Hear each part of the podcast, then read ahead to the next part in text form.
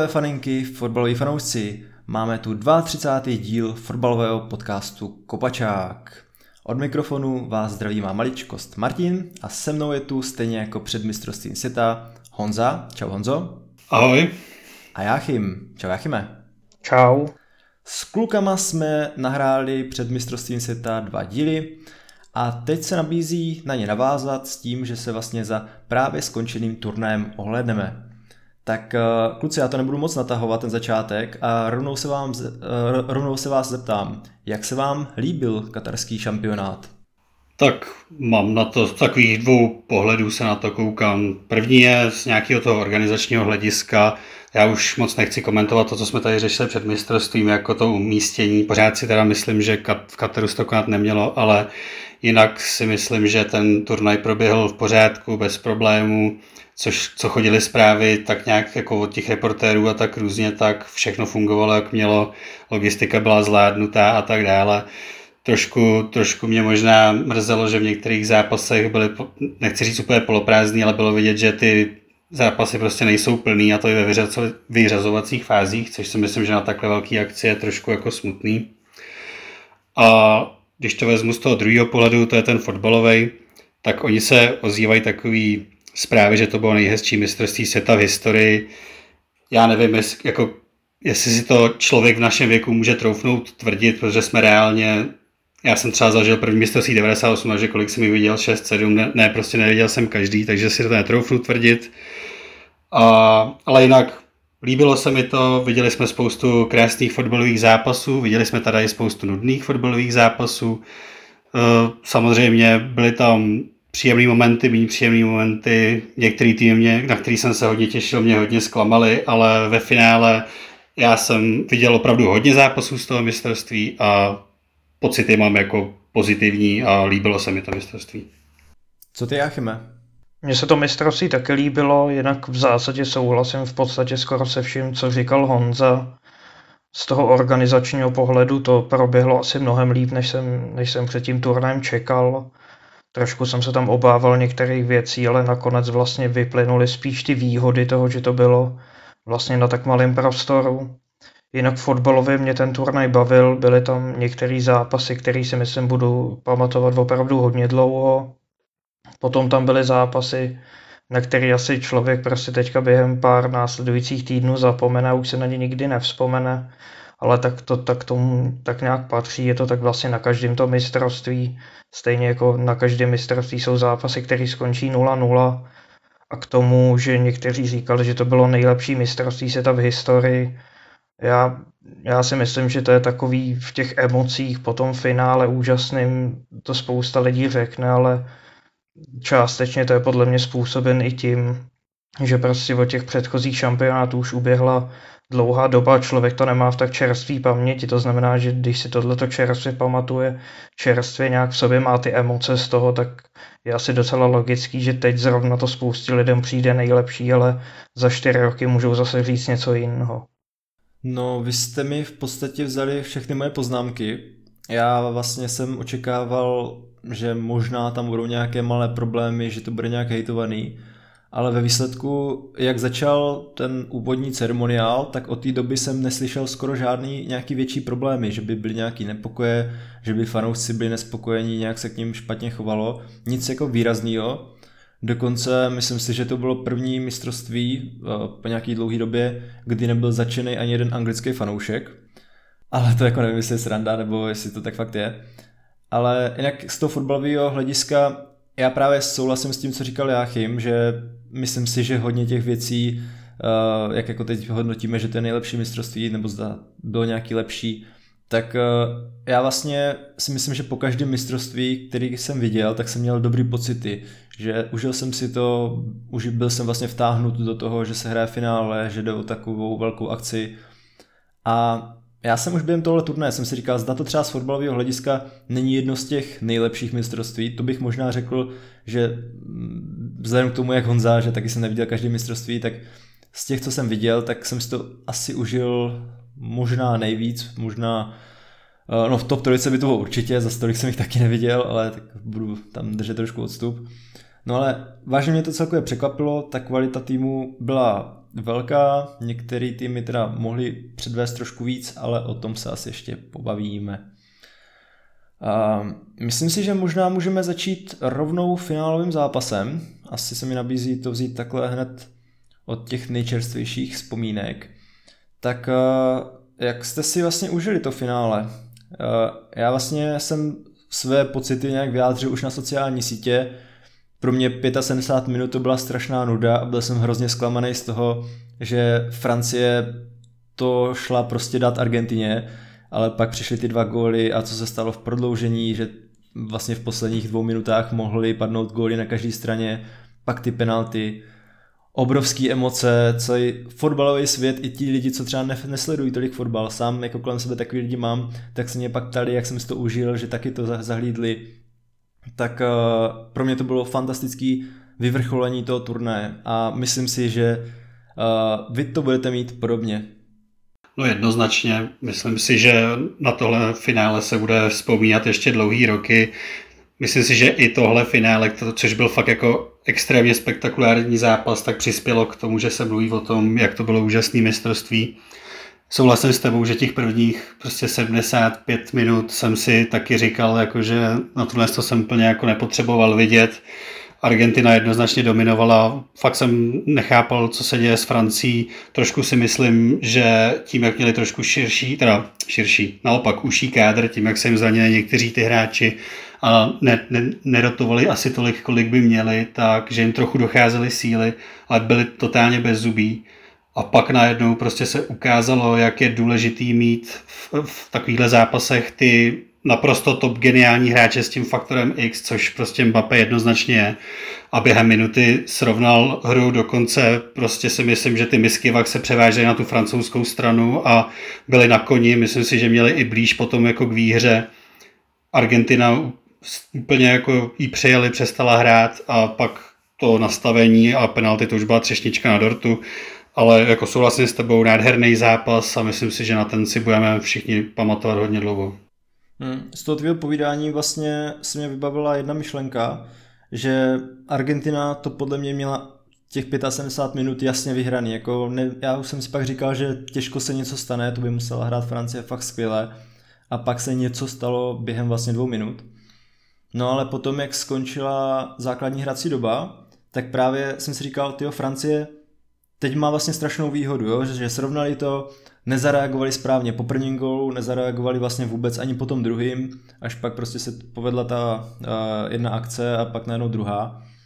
No ale prodloužení vlastně Argentina taky byla podle mě taková na her, jako herně lepší, pak samozřejmě Francie měla nějaký ty šance hlavně ten Kolomány v úplně poslední minutě, ale od Francie jsem přeci jenom čekal trošku víc a vlastně možná si myslím, že kdyby ten fotbalový osud byl v tomhle spravedlivější, tak možná Argentina si to fakt zasloužila vyhrát buď v té základní hrací době, nebo za tu předvedenou hru v tom nastavení.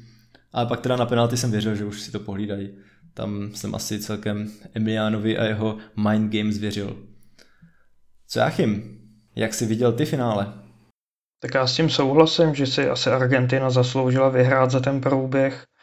Mě vlastně ta, ta první půl hodina toho zápasu mě bavila hodně, protože tam opravdu Argentina předváděla skoro to nejlepší, co jsme od ní mohli vidět, to znamená prostě takový hodně svižný fotbal s obrovským nasazením, s obrovskou touhou uspět. Ten gol na 2-0 to byla jako naprostá paráda. Potom taky jsem o to čekal trošku víc, o toho druhého poločasu, že prostě třeba Francie bude víc útočit, že s tím bude chtít víc něco udělat. Dlouho to tak nevypadalo, ale potom se vlastně tak nějak zopakovalo něco podobného, co se stalo Argentině už ve čtvrtfinále s Nizozemskem, kdy vlastně to vypadalo, že ten zápas mají jasně vyhraný a z ničeho nic prostě dvakrát inkasovali, šlo se do prodloužení co bych chtěl na té Argentině ocenit, je právě to, že s nima to až tolik nezamávalo. Jo? Možná do konce té základní hrací doby byli pod takovou trochu dekou, ale potom se zase vzchopili a v tom prodloužení hráli dobře. Dali ten gól na 3-2, jenomže potom zase prostě taková situace, který jako svým způsobem jde těžko zabránit, prostě se to při tom fotbale stane, že nějaký hráč tam prostě nechá nějak ruku, je z toho penalta, ale zase Bejvá to většinou, takže když už někdo vyrovná takhle ke konci toho prodloužení, tak často potom má výhodu v těch penaltách a tady se to zase nestalo. Zase ta Argentina ukázala tu sílu, že vlastně po této jakoby druhý fatce tak zvládla i ten rozstřel. Hmm. Jak jsi, mě překvapilo trošku, jak jsi řekl, že jsi užil i tu první půl hodinu. Já vlastně jsem si to jako taky užíval, ale jako myslím si, že pro fanouška, co třeba do toho není tak ponořený nebo není takový magor jako my, takže to mohlo být takový nudnější. Ale právě čím si vlastně myslíš, že, eh, že ten začátek byl způsobený, ten obraz hry, že Argentina hrála tak dobře nebo Francie tak špatně? Protože mně zase přišlo, jako dobrý, Argentina hrála dobře, ale ti francouzi si kolikrát jako nedali ani jednoduchou nahrávku. Nevím, zda to bylo tou chřipkou, co je skola během týdne, nebo co se stalo, ale některé ty ztráty mě přišly úplně mm, jako hrozně laciný. Mně obecně přišlo, že Argentina do toho zápasu nastoupila s takovou jakoby mnohem větší chutí a zaujetím. Možná, že to svým způsobem bylo způsoben i tou chřipkou u, tý, u těch francouzů, ale celkově, že ta Francie se na tom turnaji prezentovala docela často, takže hrála spíš opatrně, že tak jako nějak vyčkávali, ale v momentě, kdy na ně ta Argentina takhle nastoupila, tak mi přišlo, že už pro ně potom bylo strašně složitý se do toho dostat. V momentě, kdy prohrávali. A potom jakoby už se jim to úplně nepovedlo. Navíc změnili eh, ten svůj způsob hry trošku těma střídáníma, že kdy hodně brzo šel dolů Žiru, potom vlastně odešel i Griezmann v průběhu druhého poločasu ještě před tím vyrovnáním, na kterém ta hra stála. Takže oni vlastně během toho zápasu trošku zkoušeli potom i něco, co jsme vlastně u nich v těch nejdůležitějších zápasech do té doby ani neviděli. To znamená, že hráli bez těchto těch dvou hráčů. Honzo, ty jsi vlastně, eh, ty když jsi viděl, že Dešam se odhodla k tomu dvojitýmu střídání už kolem nějaký 41. Eh, minuty, tak eh, jak si to vlastně tehdy hodnotilo? Nebo dávalo ti to smysl v tu chvíli? Mně dávalo smysl stáhnout Dembeleho, který byl naprosto tragický, nejenom kvůli tomu, že zavinil penaltu, ale fakt hrál hodně špatně. Ale nedávalo mi moc velký smysl stáhnout Žiruda. Nejenom kvůli tomu, že jak, jak říkal Jáchym, tak ona ta hra dost jako je uspůsobená tomu Žirudovi dlouhodobě. Dešams na něj sází už prostě mnoho let, ale hlavně si myslím, že za ní nemají alternativu. Já úplně nechci říkat, že by Tyram nebo Muány byli špatní hráči, ale prostě přece jenom ten Žirut je trošku jako, nechci říct lepší, ale prostě větší hráč je hráč spořený na tyhle ty momenty. Navíc oni za stavu 2-0, kdy potřebuješ prostě hrát, hrát hodně ofenzivně, tlačit se do toho vápna, tak oni, oni museli úplně překopat ten styl a hlavně vůbec se jim to jakoby nepovedlo, protože oni až do té 80. minuty v podstatě jako nic nepředvedli ani potom střídání. Takže si ono vlastně jako srovnali, takže nemůžeme říct, že by to byl špatný tah, ale myslím si, že z toho ani jako extra nic moc nevytěžili. Já právě jsem si taky říkal, jako dobrý, oni vlastně pak ti hráči, uh, myslím si, že Turam nahrál Mbappému na ten vyrovnávací gol a Muane se tam dostal do těch šancí, to je jako dobrý. Ale právě po tom střídání vlastně mě nepřišlo, že by uh, najednou francouzi začali lítat, že by hned tu druhou půlku do toho vletěli a chtěli něco změnit. A vlastně mi to přišlo, že to nebylo ani tak o těch ofenzivních hráčích, jako spíš o tom, že ta záloha se nedokáže zorientovat. Jako na druhé straně zase byla skvěle hrající argentinská záloha, ale taky mi to asi moc nedávalo v tu chvíli smysl a když už, tak bych tam třeba čekal, že právě půjde dolů jenom Dembele a místo něho Koman, který tam šel vlastně až pak uh, místo Griezmana. Tak uh, takový zajímavý tahy, no. Um, když se ohledneme, nebo chcete ještě něco říct k finále? Jestli máš ještě na něco na, připraveného, tak můžem, ale... Uh, já bych totiž asi dal teď uh, větší prostor těm konkrétnějším týmům a jejich cestě. Jo. Tak začal bych u šampionů z Argentiny. Tak uh, teď mluvil Honza, tak necháme Jachima. Jak se ti vůbec líbila Argentina na turnaji, nebo jak bys nějak v pár větách shrnul to jejich působení? Ono to hodně záleželo na těch konkrétních zápasech. Byly zápasy, kdy se mi jako nelíbily skoro vůbec a potom bylo pár zápasů, kdy jsem z nich byl úplně nadšený.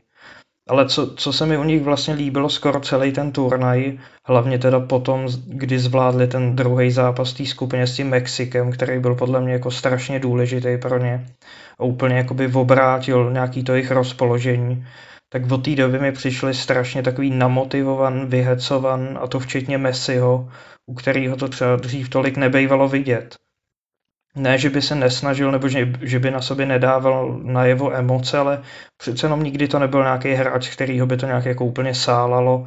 A tady to byl najednou, jako kdyby to byl úplně jiný Messi.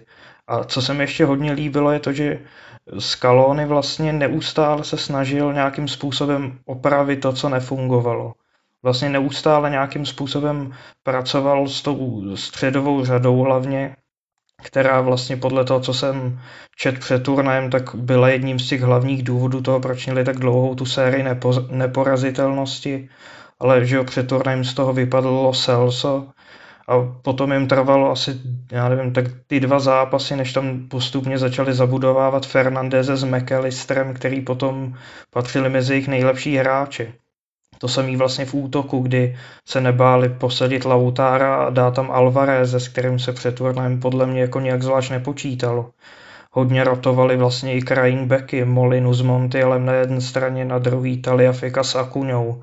Takže postupem času mi přišlo, že ten tým vlastně získával tak nějak tu svou tvář a hlavně potom v těch posledních dvou zápasech ji podle mě herně opravdu zúročil, kdy nejdřív v podstatě přejeli Chorvaty a potom ve finále vlastně doplatili jenom na ty chyby dozadu, jinak si myslím, že by ten zápas bývali mohli v klidu vyhrát už v té základní hrací době, jak jsme řešili. A co bych teda ještě ocenil, jak se vždycky doká... už jsem to říkal v tom finále, ale bylo to vlastně i v průběhu turnaje, jak oni dokázali se vzpamatovat z těch facek, co dostali. V prvním zápase porážka se Saudskou Arábí, ale potom se dokázali vzchopit a to samý vlastně ve čtvrtfinále, kdy taky vypadalo to, že mají jistý postup, pak dostali dva góly, ale i tam to zvládli, takže za tohleto velký respekt, ukázali mentální sílu a to si myslím, že je jeden z nejdůležitějších atributů, pokud chcete na tom šampionátu uspět. teď eh, dám ještě přednost před svým názorem Honzovi. Doufám, že mi tady vyzobe poslední dvě věci, které mě zůstaly po Jachimově povídání. no, já asi do určitý míry taky budu trošku opakovat to, co už řekl Jachim. Já si nebo takhle, na první věc, co řeknu, tak já si nemyslím, že Argentina hrála na tom turnaji nejhezčí fotbal. Myslím si, nebo nejhezčí, nejlepší. Myslím si, že nejvyrovnanější výkon asi podávala ta Francie, akorát jí nevyšlo potom samozřejmě finále. A jedna věc, co je podle mě byla hrozně důležitá, tak byla ta facka od té Saudské Arábie, protože to byl pro ně za A budíček, který je namotivoval a za B se Scaloni prostě rozhodl šáhnout do té sestavy, protože viděl, že to fakt jako brutálně nefunguje a implementovat do ní fakt takový hráče, o kterých se asi nečekalo před turnajem, že budou hrát a myslím si, že to nečekali ani oni a ani Scaloni. Byli to právě ten Enzo Fernandez, Julian Alvarez a dost pravděpodobně si myslím, že by nehrál ani McAllister za normálních okolností. A z nich se pak stala prostě taková v podstatě osa toho týmu, kterou Scaloni dokázal v podstatě dost dobře vlastně vybalancovat tak, aby ta hra byla prostě Messi mu ušitá. Takže on měl za sebou tři pracanty, který za něj všechno oběhali. Měl k sobě Juliana Alvareze, který prostě tam presoval jak zběsilej, taky většinu zápasů musel střídat předčasně, protože to naběhal úplně jako šíleně moc. A Messi pak měl prostě prostor na tu svoji genialitu a na to rozhodování zápasů. Ono já jsem teď někde viděl statistiku, ale nevím kde, takže nemůžu, nemůžu odkázat, že ve finálovém zápase Messi nachodil 7,5 kilometrů. A ne naběhal, ale opravdu nachodil. A tam je vidět, že on prostě k sobě potřebuje někoho, někoho jako je Alvarez, protože on prostě je to Messi. Ale jinak celkově já souhlasím hlavně s tím, co říkal Jachim, že na nich byla vidět nejvěč, nejvíc prostě ta chuť, že ty zápasy chtějí vyhrávat, že, že si prostě jdou pro ten titul a že i když je to vlastně blbý, že ani třeba tolik nehráli za tu Argentinu jako za toho Messiho, že bylo vidět, že oni ho tam prostě chtějí dovláčet na těch ramenou k tomu, na ten piedestál, aby to fakt konečně vyhrál a aby se třeba vyrovnali tomu božskému Diegovi. Já vlastně jsem si strašně užil už ten první zápas s tou Saudskou Arábí, od který jsem čekal, že to bude prostě 5-0 pro Argentinu a mm, jako nic mě tam moc nemůže překvapit ale reálně mě vlastně ti Saudové překvapili, jak hráli fakt dobře. Ona už Argentina jako hrála dobře, měla tam x šancí v první polovině, si pamatujeme, že tam, já nevím, bylo 5-6 offsideů, xkrát to skončilo v síti. No a, ale jako tahle facka asi pro ně byla fakt uh, možná klíčová, respektive kdyby přišla později, tak nevím, jestli by na to dokázali takhle skvěle zareagovat. A já bych tady chtěl vyzdvihnout uh, speciálně ještě jednou Scaloniho. My vlastně později si budeme skládat uh, nejlepší jedenáctku mistrovství, ale myslím si, že jsme si neřekli, že tam dáme trenéra. Já jsem přemýšlel, jestli Scaloni pro mě byl nejlepším koučem na mistrovství a ve výsledku jsem nemusel přemýšlet tak dlouho a řekl jsem si, že jo. A to kvůli tomu, jak právě dokázal zareagovat na ty slabiny, který vlastně tým Argentiny vykazoval. Mně se třeba líbil už zápas proti Nizozemsku, jak Scaloni postavil tři stopery, protože oni do té doby neměli až jako takový těžký los a hlavně proti sobě neměli soupeře, jakým je Nizozemsko. Jasný, jako Nizozemci neměli nějaký super turnaj, ale prostě tu kvalitu tam mají. No a on najednou nastoupili tři stopeři a mně přišlo od začátku, že vlastně Argentina ten zápas má pod kontrolou. Jasný, pak se to zdramatizovalo, ale už jako tehdy jsem si říkal, Tio Scaloni je takticky tak vyspělej, že dokáže ty soupeře přečíst a nějakým způsobit tu svou vlastní hru. A jinak vy jste jasně tady zmínili to, uh, ty změny v sestavě. Uh, to bych ještě jednou chtěl pochválit skrz to, že mně přijde, že vlastně většinou se formuje eh, tým na mistrovství světa. Je nějaká kvalifikace, jsou nějaký přáteláky a třeba Lautaro Martinez byl vlastně v kvalifikaci, myslím si, že společně s Messi nejlepší střelec Argentiny. A on ho po prvním zápase sundá. Uh, pak, že tam vlastně si dokáže dovolit dát hned uh, to Enza, Marti- Enza Fernandeze, McAllistera, kteří podle mě byli úplně klíčoví pro ten úspěch Argentiny. A vlastně i toho Juliana Alvareze. Mladý kluk, ale od první chvíle ukazoval, že ten se chce pobít a že ten je úplně nejvhodnějším kandidátem eh, na místo v základní sestavě vedle Messiho. V podstatě celou kvalifikaci tam nastupoval Lautaro, eh, hrálo se úplně jinak, Messi tam měl úplně jiné, jinýho, eh, jiný typ útočníka a tady si to tak krásně sedlo, že fakt jsem od té chvíle začal, začínal věřit, že jak jsme se tady bavili před turnajem, že Argentina má skvělý tým a že může dojít daleko, že se to reálně může stát. A myslím si, že možná až moc podceňovaná je ta práce z toho Scalonio, nebo není zmiňované jasně v týmu, kde máte Messiho a v podstatě celá fotbalová pozornost je směřovaná na něj, tak se ostatním nedostane tolik pozornosti, ale právě Scaloni si podle mě ji vážně zaslouží. Můžu možná vám dát takovou rychlou otázku, jestli byste taky některý z vás měli Scalonio jako nejlepšího kouče, nebo koho byste tam případně dali? Rozhodoval bych se mezi Scalonem a Regragim. Já bych to měl úplně stejně jako Honza. Hmm. Jo, já jsem si říkal, jako, že Maroko vlastně dosáhlo super uh, úspěchu, ale reálně asi jsem tam viděl víc tu heroicitu těch Maročanů, než uh, tu kvalitní práci kouče, ale jasně, jako to nechci podceňovat. Uh, asi bych přešel na Francii, nebo ještě tady vlastně jsem dal možnost uh, našich, našim fanouškům se na něco zeptat.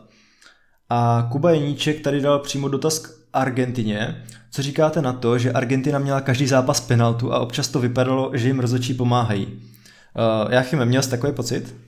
Ale úplně asi ne. Jako těch penalt kopali docela dost. Na druhou stranu že jo, zase v tom prvním zápase s tou Saudskou Arábí se tam řešilo, jak to teda bylo s tím offsidem toho Lautára před tím gólem, který mohl dát na 2-0. Potom, jako kde mě možná trošku to přišlo, byly občas třeba možný žlutý karty pro Messiho, ale jako to mi nepřijde jako až tak zásadní věc. Navíc je to tak, takový docela častý u těch hvězd. Stejně jako ve čtvrtfinále mohl možná Paredes dostat prostě dvě žlutý a jít ven, ale pokud by to ten rozočí tehdy udělal, tak by nejspíš musel dostat červenou i Van Dijk, takže jako nepřišlo mi, že by, že by Argentině nějak jako vyloženě tlačili rozhodčí. Penalt kopali dost, ale většina těch penalt mi přišla jako v pohodě. Neřekl bych taky, že kopali úplně každý zápas, jako ve většině zápasů, jo, ale zase jako proti ním se vlastně kopali, že jo, dvě penalty ve finále, takže kdyby je chtěl rozočí tlačit, tak je nepískne třeba. Hmm. Já si myslím, že celkově to bylo daný tím, že rozhodčí měli trošku volnější metr, nedávali tolik karet a prostě Argentina má, tam má takové hráče, kteří prostě nejsou úplně pro obrany soupeřů snadno zastavitelní, tak možná proto je to tak zveličovaný, ale třeba to Honza vidí jinak. Jako já určitě nechci říkat, že Argentina vyhrála kvůli rozhodčím, ale je teda pravda, že na můj vkus ale to teda celkově na tom turnaji tam bylo těch penalt strašně, protože Argentina jich kopala pět, Messi jednu nedal, čtyři góly dal z penalty. A jako, takže de facto téměř každý zápas navíc Messi ty dvě žluté karty měl dostat, u jedné by to znamenalo, že by to byla dokonce červená. Ten Parades asi klidně taky mohl být vyloučený. A přijde mi to prostě na sedm zápasů už strašně takových jako sporných situací jako ve prospěch jednoho týmu. Ale nemyslím si, že jako rozhočí z, chtěli jako protlačit Argentinu, ale spíš si myslím, že k čemu se dostaneme později v jednom z témat, že jako výkony těch rozhodčích na tomhle mistrovství nebyly úplně ideální. Jo, tak to se asi pobavíme tedy později. Uh, máme to tady výkony rozhodčích, na který se ptal někdo jiný z našich posluchačů. A přišel bych tedy na to, co jsem předtím už nakousl, a to teda Francie. Uh, mě zaujalo, jak Honza řekl, že vlastně pro něj měla Francie nejvyrovnanější uh, výkony. A já třeba úplně nevím, jestli mám stejnou myšlenku, protože jako jasný, oni ne, že by hráli nějak špatně, ale mně spíš přišlo, že oni hráli po většinu turné strašně úsporně. Že jako, mm, jasný, já jsem měl nějaký pochyby o tom, jak vstoupí do turnaje a zda tam nebudou nějaký problémy uvnitř týmu. A oni první zápas mě překvapili, roznesli Austrálii, působili jistě, pak s Dánskem dobrý zvládli těžký zápas a Tunisko vypustili. Ale jako mně pak třeba přišlo, že oni vlastně hráli jenom to, co potřebovali a nenavázali na ten elán z, tý, uh, z toho úvodu z Austrálií. A vlastně oni pak jako neměli úplně těžký los až do čtvrtfinále, kde měli Anglii. A Anglie, ta vlastně s tou mi přišlo, že si až moc zahrávali, že reálně si myslím, že Francie má vážně dobrý tým, ale tu Anglii nechala strašně hrát a kdyby tam neměli možná tak výrazné osobnosti jako právě uh, Mbappé nebo Griezmann, který hrál fantastický turnaj, tak by možná tak daleko nedošli. A mně se vlastně nelíbily ani moc proti tomu Maroku, že taky prostě úplně kvalitativně odlišný týmy a pak jako by to vypouštěli, nebo já nevím, no, hráli prostě co jim stačilo a jako pohlídali si to, nebyly tam asi ve výsledku nějaký nervy, nebylo, nebylo tam uh, nějaký prodloužení, kde bych jako pochyboval o tom, zda postoupí, ale já jsem asi od nich očekával možná trošku ještě větší využití těch eh, kvalit proti týmům, který by normálně měli asi přehrát. Uh, budu asi rád, Honzo, když mě ty vysvětlíš, jak to myslíš s tou vyrovnaností. Tak ty vlastně správně říkáš, že oni hráli přesně to, co potřebovali. Oni takhle hrajou dlouhodobě, že mají ten nízký blok nějak extrémně jako nešílí v nějakým vysokém pressingu a prostě skvěle brání. Oni na to mají samozřejmě tu obranu způsobenou, protože v podstatě jako nikdo nemá takovou zásobárnu stoperu, jako mají francouzi, že A to, to v podstatě i jejich backup stopeři, kteří byli na lavičce, tak by ve všech ostatních týmech prostě hráli základ. A já třeba naopak jsem jim před turnajem vůbec nevěřil. Mně se vůbec nelíbila jejich záložní řada. Vůbec jsem, vůbec jsem nevěřil tomu, že může, nebo nechápal jsem, proč na ten turnaj jede Rabiot, ale musím říct, že to naopak ta záložní řada mě na tom turnaji extrémně jako nadchla. Myslím si, že Chouameni byl výborný a hlavně, už jste ho tady dneska oba zmínili, tak Griezmann. Já jsem si před turnajem říkal, že ten už jede jenom za zásluhy, protože Deschamps ho má z nějakého důvodu rád. On staví ho prostě furt a vlastně od přestupu do Barcelony už to není ten Griezmann, který jsme znali a hlavně v poslední době on pořádně nehrál ani v tom atletiku. A nakonec přijel, dostal úplně v podstatě jako novou roli a hrál naprosto fantasticky. Jako nebojím se říct, že to byl jeden z nejlepších hráčů turnaje a, a tahle role mu extrémně seděla, ta staženější. A je pravda, že asi třeba s tou Anglií možná jako byli horší a možná si Anglie zasloužila postoupit, ale jinak jako po celý turnaj jsem měl z Francie pocit, že přesně ví, co dělá, přesně ví, co chce a bez nějakých jako zásadnějších problémů se do toho finále v podstatě dostala. Hmm. Jo, jako já tohle asi taky vnímám, jako mě třeba, jak Argentina se někdy protrápila, i když hrála skvěle většinu zápasu, tak u Francie mi vlastně přišlo, že oni to mají nějak tak pohlídaný, a prostě asi si to můžou dovolit, ale ne, možná jsem prostě očekával víc jako individuálních schopností a nejenom jakoby házení celé zodpovědnosti na Mbappého a Griezmana, že možná ty křídla, kdyby zahrál líp, ale vlastně ještě jsme tady nezmínili teď Žiruda, který měl taky super turnaj a vlastně úplně jiný než před těmi čtyřmi lety, kdy byl spíš takový bojovník, tak teď byl i střelec. A bylo to takový asi od něj komplexnější. Uh, já tady vlastně asi nic moc už nemám a nemluvil ještě Jáchym k Francii, tak uh, jaký ty jsi měl dojem z tempa, úspornosti nebo prostě ze stability Francie? Já jsem upřímně řečeno přesně tuhle tu úspornost od nich čekal, protože oni se tak prezentovali vlastně už na tom minulém šampionátu a i, i na tom posledním euru. Možná trošku člověka zmát ten zápas tou Austrálií, kde naopak jako nehráli takhle úsporně, hráli jakoby mnohem víc útočně, ale já si myslím, že to bylo do jisté míry způsoben tím, že brzo inkasovali a prohrávali a jakoby museli otočit. A pak už se vlastně postupně vraceli k takovému tomu svýmu obvyklému stylu, vlastně třeba i v zápase s Polskem v tom osmi finále to bylo velmi dobře patrn. Oni jako působili po většinu té doby jistě, ale občas se jim to jako klidně mohlo vymstít. Hmm. Třeba ty Poláci tam v tom prvním poločase za stavu 0-0 taky měli docela velkou šanci, kdy mohli jít do vedení. Ale ono zase na druhou stranu ten jejich styl byl trošku uspůsobený i tomu, když tam máte hráče jako Mbappé nebo Dembele, tak je podle mě docela logický, že zkoušíte toho soupeře nějakým způsobem jakoby uspat, nechat ho na tom míči a potom využívat ty rychlý breaky, protože tyhle ty dva hráči jsou tak extrémně rychlí, že se s tím strašně těžko něco dělá, když jdou do nějaký otevřené obrany. A myslím si, že to tam několikrát na tom turnaji ukázali Jinak ten tým opravdu ukazoval tu velkou kvalitu, s, tím, s těma absencema ve středu zálohy se vyrovnali velmi dobře. Rabiot pro mě je jedno z největších překvapení turnaje, protože to je hráč, ke kterému já jsem dlouhodobě kritický a někdy okolo čtvrtfinále jsem jako uvažoval, že bych ho klidně zařadil do ideální sestavy. Nakonec teda tam byli hráči, kteří se mi třeba líbili víc, ale on jako celkově vypadal velmi dobře.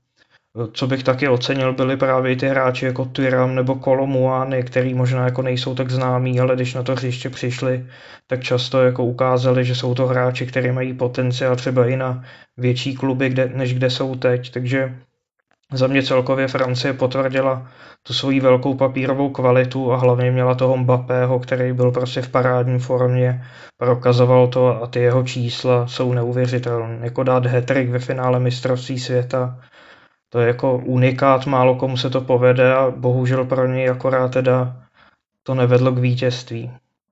Bych jenom k tomu doplnil, že byl druhý historicky, komu se to povedlo. První byl Jeff Hart 1966. Takže opravdu to není moc častý. No, a kolikrát se stane, že dáš trik ve finále a fakt prohraješ, že? Hmm. Hmm.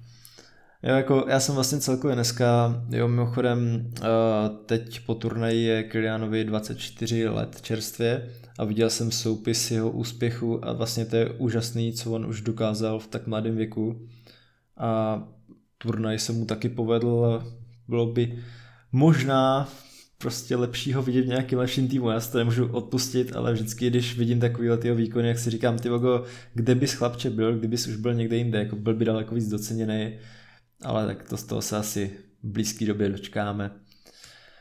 Uh, myslím, že můžeme přejít na souboj o třetí místo, kde byly možná dvě největší překvapení turnaje, a to myslím v podobě Chorvatska a Maroka. Uh, respektive Chorvatsko asi uh, vzhledem k tomu, jak se vedlo před turnajem, kde bylo na posledním šampionátu, tak asi by bylo smutný, kdyby vypadli hned ve skupině, když k tomu neměli daleko. Ale asi, že by se dostali až uh, takhle daleko, to si myslím, že jsme nečekali. Tak uh, vezmeme asi, no můžeme se vlastně pobavit celkově prvně o tom zápasu o třetí místo, uh, kde toho vlastně ani já moc nemám, tak asi můžu jenom začít takovou rychlou poznámkou, že se mi líbilo, že Chorvatsko zvolilo ofenzivnější sestavu, a myslím si, že dobře přečetlo vlastně slabiny Maroka v podobě uh, velkých zranění, že vlastně chyběl Aguiar, Saiz a i Mazraoui, kteří podle mě byli uh, jedněmi z nejklíčovějších uh, mužů právě Maroka. A bohužel asi s těmahle ztrátama se nedokázali vyvarovat a Chorvatsko si ten zápas nějak pohlídalo a reálně mi asi nepřišlo, že by to mohlo dopadnout nějak jinak, byť Maroko se snažilo. Tak co vy máte k souboji o třetí místo? Nebylo tak zajímavý jako finále, ale jak jste stoužili? Tak mě ten zápas bavil, protože obecně ty zápasy o třetí místo jsou často takový otevřenější, navíc jsme tam vlastně viděli hráče, který jsme do té doby třeba často tolik neviděli, takže i z tohoto pohledu mě to bavilo. Samozřejmě ten zápas byl třeba oproti tomu finále trošku odlišný i tím, že zatímco to finále mi přišlo, že tak nějak vlastně kontinuálně navazovalo na to, jak se ty, ty dva týmy prezentovaly během toho turné, tak tady to o třetí místo mi trošku přišlo, jak kdyby ten zápas byl prostě rozdílný, jo? tím, jak se vyměnily ty sestavy, Maroko nebylo tak precizní v té organizaci hry a v té defenzivě. Chorvati naopak hráli mnohem vlastně ofenzivnějším stylem. Trošku to připomínalo možná ten jejich zápas s Kanadou chvílema. Takže ten zápas byl vlastně takový svým způsobem zvláštní, ale zároveň byl poměrně ofenzivní. Mě bavil, Chorvaty se mírně favorizoval a myslím si, že vyhráli relativně zaslouženě. A favorizoval by si, i kdyby Maroko nemělo tolik zranění? Protože v podstatě pro mě tohle byl ten důvod, proč jsem vlastně v tom našem typování ukázal na Chorvatsko, jinak z hledisku nějakého dojmu bych asi klidně dal na Maroko, kdyby právě, dejme tomu, aspoň dva z té trojice byli nějak připraveni nastoupit. Jo, to s tím souhlasím, já jsem to měl vlastně stejně, pro mě ty zranění Maroka byl vlastně jejich největší problém podle mě už i v tom semifinále a tady už se na to jenom navázelo. Hmm. Ačkoliv teda třeba ty dva stopeři, který tam hráli, nehráli jakoby vyloženě špatně třeba v tom semifinále, tak tenhle ten zápas jim podle mě úplně moc nepoved. No. Bylo vidět, že ten, ten kvalitativní rozdíl mezi tím Darim a Aliamikem a vlastně Saisem a Agerdem je prostě hodně velký. A že třeba na, v jednom zápase to ještě tolik vidět nemusí, ale pak už se to prostě projevilo, jak to byl druhý zápas za sebou. Jo, Uh, Honzo, máš to stejně, nebo máš tam nějaký jiný postřeh? No tak mám to dost podobně, jako ono se ze začátku všichni vtípkovali, že když bude zápas Chorvatsko-Maroko finále, že to bude největší v historie a ne, nepadne žád, žádný gol a nula střel a tak. A já si myslím, že nás nakonec překvapili, že to byl hezký zápas, i když většinou ty zápasy o to třetí místo jsou, jak říká Jachim, takový uvolněnější a není to, není to takový jako napínavý jako to finále. A jinak souhlasím naprosto, že klíčový byly ty zranění Maroka. Já si myslím, že kdyby k tomu nedošlo, tak že jako reálně mohli pomýšlet i fakt jako na postup, bez srandy na postup do finále, protože oni pak v závěru to, toho semifinále fakt jako extrémně tlačili, a, ale bylo, bylo vidět, že ten kádr mají prostě jako úzký nebo úzký, že rozdíl mezi kvalitou lavičky a základní sestavy je obrovský a jakmile sundali prostě ty, ty svoje klíčové hráče, tak, tak ten zbytek týmu už se s tím nedokázal úplně jako sehrát a, a ta kvalita šla jako extrémně dolů, takže taky před tím, před tím zápasem o třetí místo jsem moc šancí Maroku nedával. Mm-hmm. Uh, myslím teda, že můžeme přejít na další tým, kterým bude asi bych šel postupně, tak dáme Chorvatsko, i když jsme se teď spíš bavili o tom Maroku.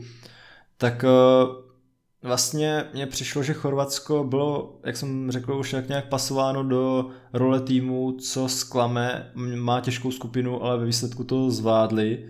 Byť eh, vážně to, co spálil Lukaku, tak bylo pro ně hodně šťastný.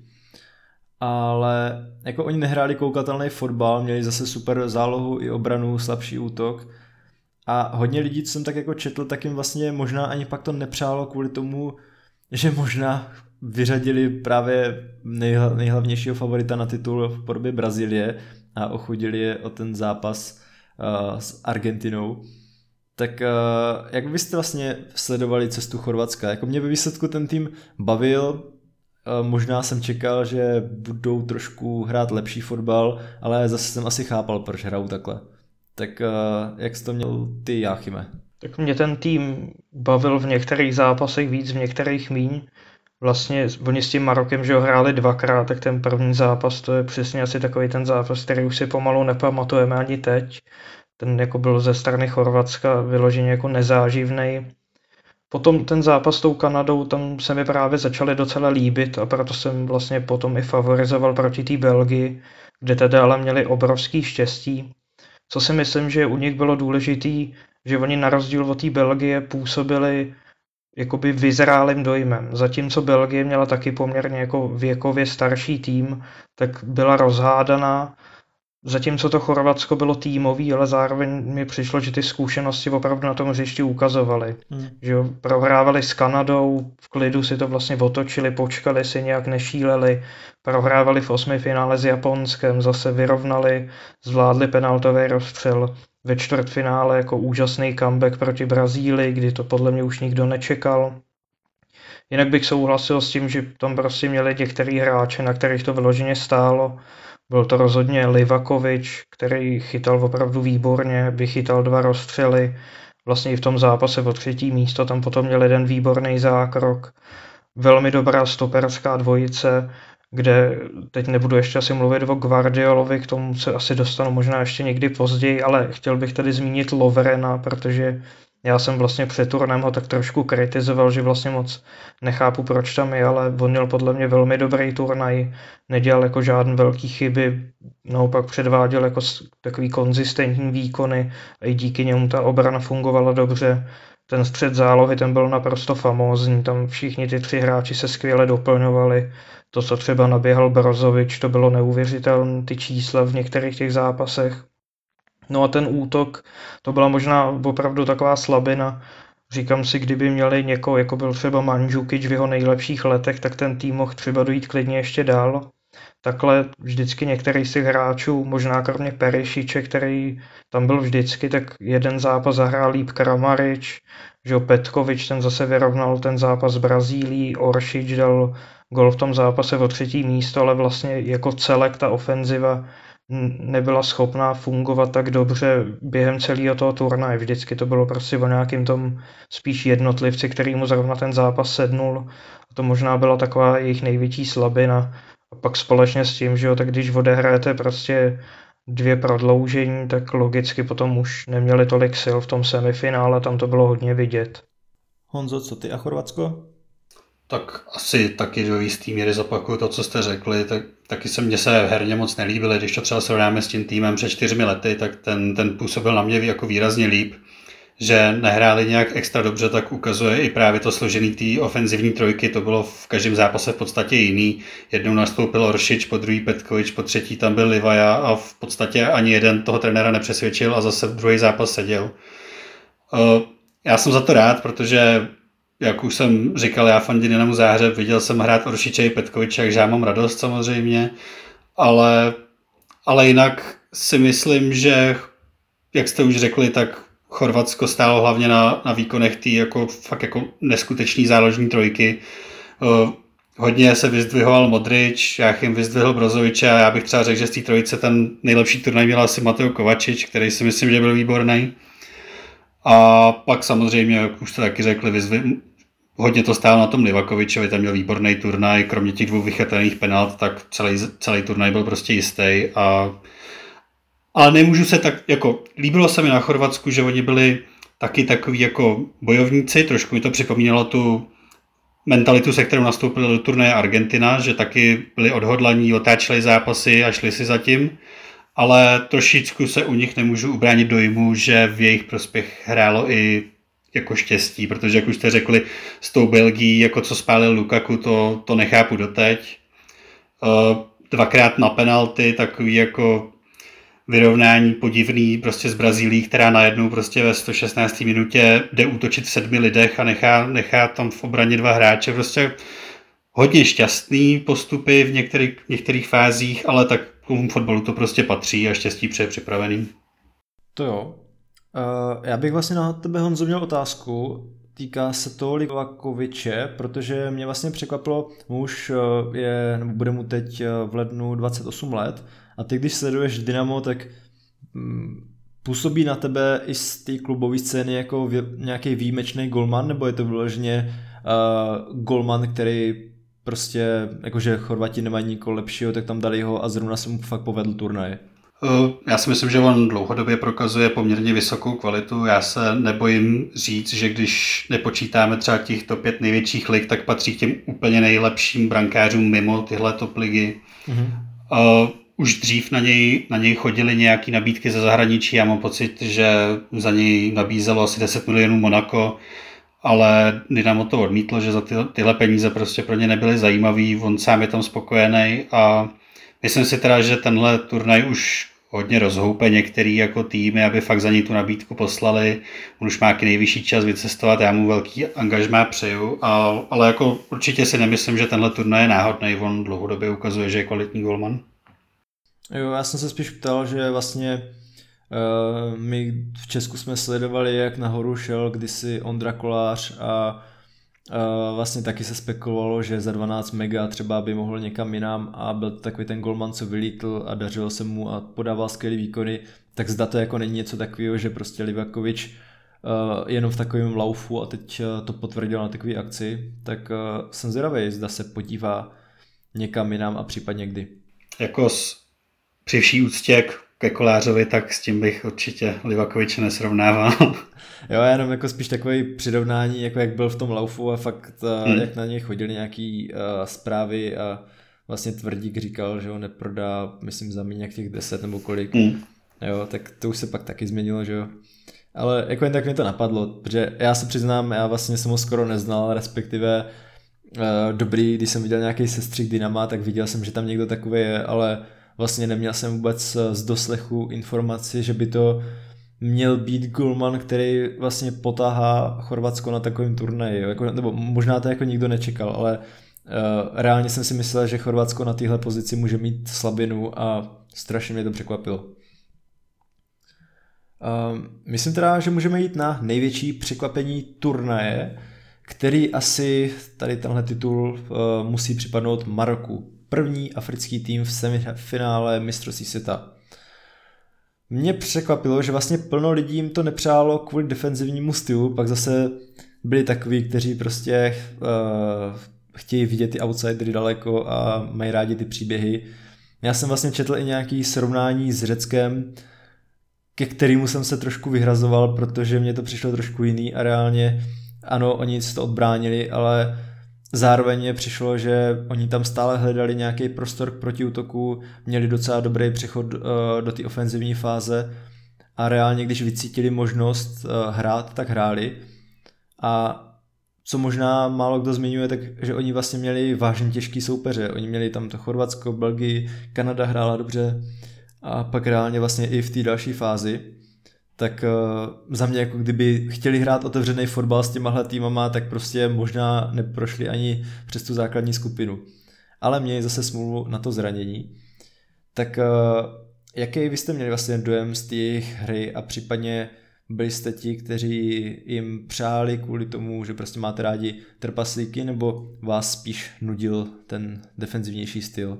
Tak mě ten styl, jako neřekl bych, že by, že by mě nudil, ani bych jako neřekl, že se by jim přál kvůli tomu, že je to trpaslík, ale já jsem obecně tu kritiku na ně moc nechápal, protože ačkoliv teda oni taky měli nějaký individuality, tak celkově ten tým prostě nebyl tak papírově kvalitní, jako já nevím, Španělsko, Portugalsko, Belgie. Prostě jako celek byl nějakým způsobem slabší a podle mě jako naprosto legitimní, že s takovým týmem, který je silnější než vy, nebudete chtít hrát úplně otevřený fotbal spousta těch týmů taky jakoby neměla žádný vyloženě systém a často spoléhali dopředu hlavně na ty individuality.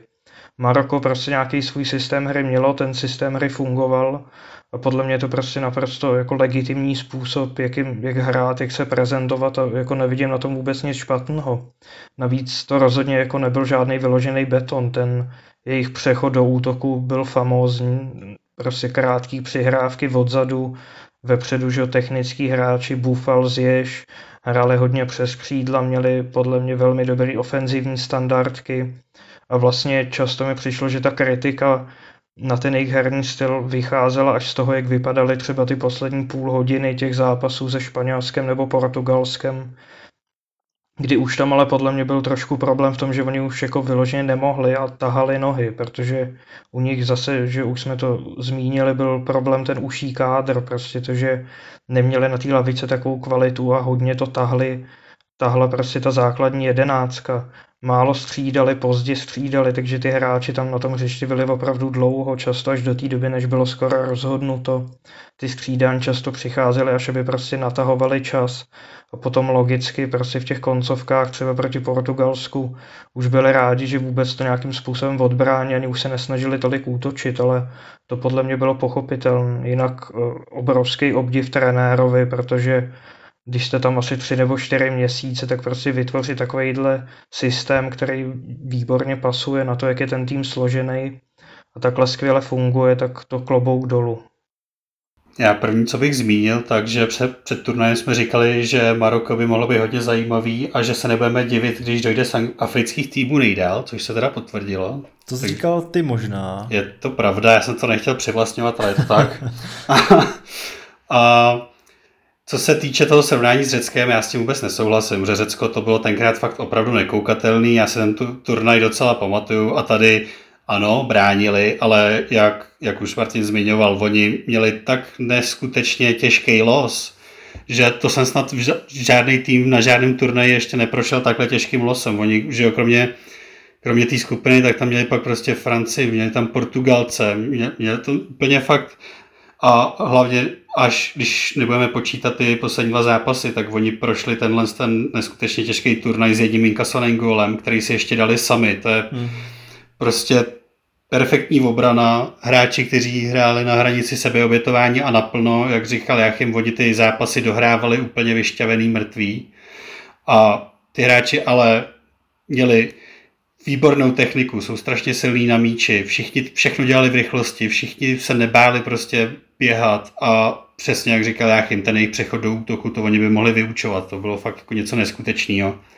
My jsme se hodně před turnajem bavili o Zješovi, Hakimim, El Nesirim, ale mně se třeba strašně, kromě Amrabata, líbil třeba Unahia a Gert, což jsou třeba hráči, který de facto nemám vůbec nakoukaný, znal jsem jenom jména, nevěděl jsem, jako vůbec nic jsem od nich nečekal, byli výborní. A poslední, co bych k tomu zmínil, že ten tým je jako relativně mladý. Ono v podstatě ze základní sestavě přes 30 jenom Sajsovi a Bonovi, takže si myslím, že ještě klidně můžeme od nich vidět nějaký jako zajímavý výkony. Jo, jo, to mě taky přišlo, jako já vlastně jsem se koukal i na to, jak se jim dařilo před turnajem a oni jako nemají uh, třeba, že by jako vyhrávali africký pohár, přece jenom fakt ta pozornost byla víc věnovaná Senegalu, pak kvůli Salahovi hodně Egyptu, ale Maroko jsem zvědavý, jak uh, vlastně naváže na tuhle práci a zda to pak třeba prodá i na těchto turnajích. Jinak eh, já vlastně tady už eh, k těmhle týmům nic nemám a myslím si, že sice bychom se takhle mohli pobavit o každém týmu, ale reálně by ten podcast pak měl pět hodin. Tak eh, máte něco k nějakému dalšímu týmu na turnaji, co vás třeba zaujalo, nebo co byste tu chtěli zmínit?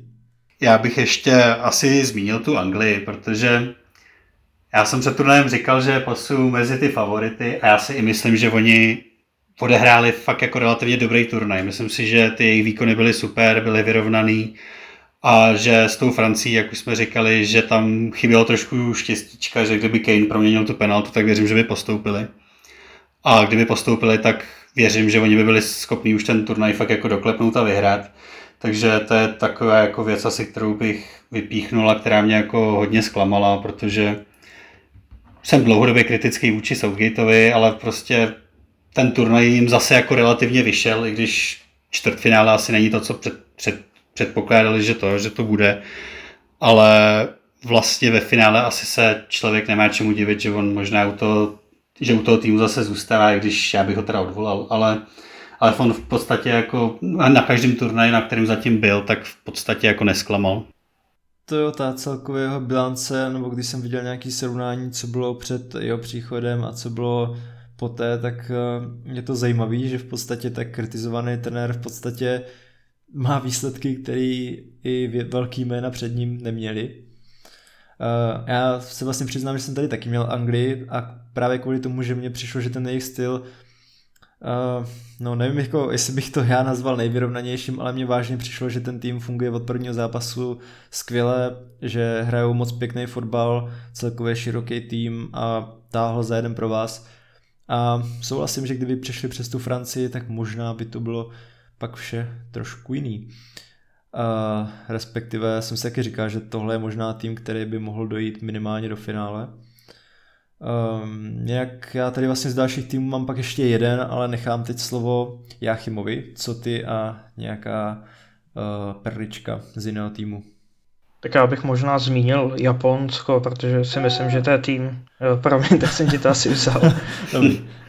to si myslím, že je prostě tým, který si to zaslouží. Ono se možná na něj teďka trošku pozapomene, kdyby třeba bývali přišli přes ty Chorvaty do čtvrtfinále, tak by to bylo ještě jin ale ty jejich zápasy proti Německu a Španělsku, to jako bylo fakt neuvěřitelné, ty, jak to otočili. Navíc mě jako hodně bavili ty jejich fanoušci, na který kdykoliv tam byl záběr, tak neustále tam mávali těma pytlema na odpadky.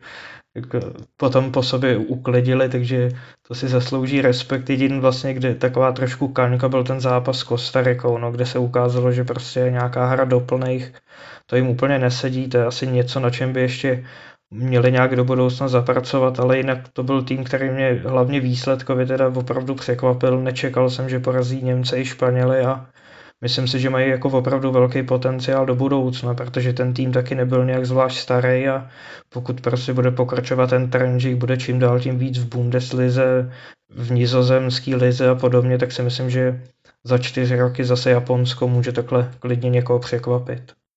Uh, taky si to myslím. Eh, já vlastně asi k tomu nic moc už nedodám. Já jenom, že před uh, turnajem jsem v našem podcastu říkal, že to je tým, na který se těším asi vůbec nejvíce. A byl jsem moc rád, že mě takhle pobavili a že dokázali pobavit i ostatní. A přesně těch fanoušci jsou skvělí. Myslím si, že i Maročani pak poklízeli stadion a moc jim nevěnovala pozornost, ale jako Japonci bavili mě a užil jsem si jejich zápasy víc, než jsem očekával a to jsem se na ně fakt moc těšil. Um, jestli teda nemáte něco k nějakému dalšímu týmu, tak bych se posunul na nějaké, uh, dejme tomu, netýmové věci. Tak uh, Honza vlastně už předtím zmínil rozočí a já tady právě z těch dalších věcí, které bychom tu chtěli probrat, tak uh, mám zmíněný právě ty rozočí. Tak uh, ty jsi řekl, že vlastně jsi nebyl spokojený s výkony rozočích, tak uh, uh, proč jsi měl takový dojem? Já to nechci úplně paušalizovat, že by to bylo kompletně špatně. Mělo to tam, byly tam pozitiva, byla tam negativa. Mezi ty pozitiva určitě je to obrovský nastavování, což ale jestli se nepletu, tak to máš jako zvlášť téma, tak to ještě vynechám. Takže rovnou přejdu tím, tím negativům. Ono když si člověk vezme, kolik tam zase jako bylo technologií, kromě varu, tak tam měli nějaký ten nový snímání uh, offsideu, měli tam nějaký čipy v míčích a takhle, tak i přesto mi přijde, že na to mistrovství bylo poměrně jako dost takových jako nejasných, sporných situací. Na můj vkus, ale to je možná jenom o nějaký jako sympatii, tak se kopalo prostě strašně moc penalt. Pro mě osobně, jako drtivou většinu těch penalcí asi rozhodčí obhájí i třeba bavili jsme se o tom, jako tři penalty ve finále mistrovství světa, to je úplně šílený číslo. A, a ač asi se dali písknout všechny, tak mě některé ty penalty prostě přišly jako hodně soft, že to nebyly nějaký jako velký fauly. Věřím, že si to rozhodčí obhájí, já bych třeba ty dvě penalty nepískl, pískl bych akorát tu ruku v tom finále. A celkově si myslím, že na tom turnaji takovýhle penalt, nepenalt bylo relativně dost. A, a bylo tam jako víc těch sporných situací. Už, už jsme to řešili u té Argentiny, že asi Messi mu odpouštěli rozočí žlutý karty, což se dá chápat, protože ty top hráči prostě mají vždycky jiný servis a zacházení. Paredes třeba mohl být vyloučen, stejně tak jako ten zápas celkově Argentina Nizozemsko bylo dost jako nezvládnutý si myslím, že až jako zbytečně moc emocí a že jako asi tam klidně nějaký červený karty padat mohly. Nebo když si vzpomeneme na zápas o třetí místo, který máme ještě docela v živý paměti, tak tam byla jednoznačná penalta na Guardiola, kterou neviděl ani rozhodčí, ani VAR, což to teďka taky nechápu třeba. Takže na, na můj vkus tam bylo jako relativně dost prostě tohle z těch sporných věcí, nepřesnosti a tak dále, což vzhledem k tomu, kolik prostě tam je těch nových technologií, kolik je tam rozhodčí u videa a tak dále, mi přijde už prostě trochu blbý. No, uh, já Chyme, ty jsi to viděl jak? No já s tím v podstatě souhlasím, no tam zkrátka trošku problém je, že tím, že je tam ten VAR a obecně spousta těch technologií, tak člověk očekává, že to bude vlastně všechno přesnější, ale mně přijde, že to vlastně často potom vede k takový jako určitý nekonzistenci, jo, že něco se jeden teda zápas pískne, pískne to přímo rozhodčí na hřišti, potom vlastně se na to nejde podívat na to video, protože vyhodnotí, jako že se to písknout dalo a potom je zase druhý zápas, on to nepískne a zase to vyhodnotí, takže se teda na to podívat taky nejde, protože se to vyhodnotí, takže je to taková ta šedá zóna, no. A ten VAR vlastně tadyhle tomu napomáhá, že je tam občas v těch zápasech ta nekonzistentnost.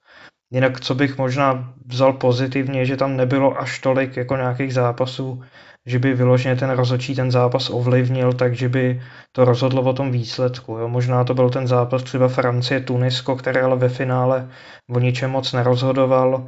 Potom asi zápas Uruguay-Ghana, kde jako se asi jedna z těch penalt písknout měla. Tam potom jako to naštvání těch Uruguayců bylo obrovský. Paradoxně to tuším pískal rozhodčí z Evropy Němec Zíbert, to čtvrtfinále Argentina-Nizozemsko, který podle mě bylo taky jako vyloženě nezvládnutý od rozhodčího, tak to zase byl španělský rozhodčí Lagos, takže vždycky se vlastně říkalo, že ti mimo evropští rozhodčí nemají až takovou kvalitu, ale tady na tom turnaji mi možná přišlo, že takový zápasy, ze kterých já jsem měl možná nejhorší pocit, co se těch rozhodčí týče, tak pískali právě Evropané, protože obzvlášť to čtvrtfinále to se opravdu nepovedlo, tam jako strašně se to zvrhávalo v určitých chvílích. Toho rozhodčího člověk vůbec neměl pocit, že by to měl pod kontrolou. A když to srovnám s tím finále, tak to byl úplně jiný případ. Tam prostě jak měl u těch hráčů jako nějakou autoritu, nepřipustil, aby tam prostě docházelo k nějakým zbytečným incidentům a hned to vypadalo jinak.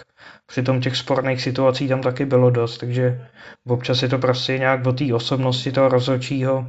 Když už ten sudí ten zápas chce prostě pustit, dá tomu volnější metr, tak ale potom musí mít tady tu autoritu, aby to nějak ukočíroval a to mi prostě přišlo, že tam občas nebylo, pak se ty zápasy zbytečně kouskovaly a proto i potom kolikrát docházelo k těm velmi dlouhým nastavením. Já jsem z rozhodčích měl většinou dobrý pocit, jenom asi bych zmínil v podstatě stejné věci, co jste zmínili vy že jako dobrý, mně třeba přišlo, že rozhodčí pískali dobře, ale pak byly momenty, které byly buď to zevně přehlíženy nebo rozhodnuty tak, že vlastně v kontrastu s některýma jinýma rozhodnutíma to bylo zvláštní. Vlastně uh, nějakého trendu jsem si všiml už během prvního kola, jenom jsem vlastně nechápal, že tam byla nějaká penalta, myslím si, že to bylo pro Argentinu, uh, proti Saudům, ale vlastně předtím tam byl zápas Anglie, kde vlastně Megair byl faulovaný a to najednou jako nebylo pískaný. A mně to vlastně přišly jako identické zákroky.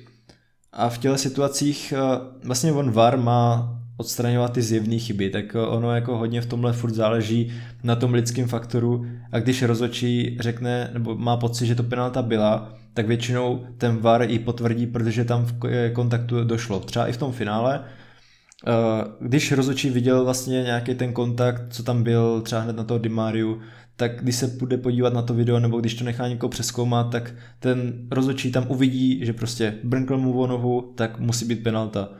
Takže z tohle pohledu asi uh, je to takový jako sporný, že prostě vidíte dvě podobné situace, ale jako v pořád reálně to hlavní slovo má ten rozočí a ten jeho první dojem a to je právě takový to, že nevíte, zda to je zjevná chyba nebo ne, protože jako brnkl mu, ale zase jestli ho to nějak víc ovlivnilo, takový složitý.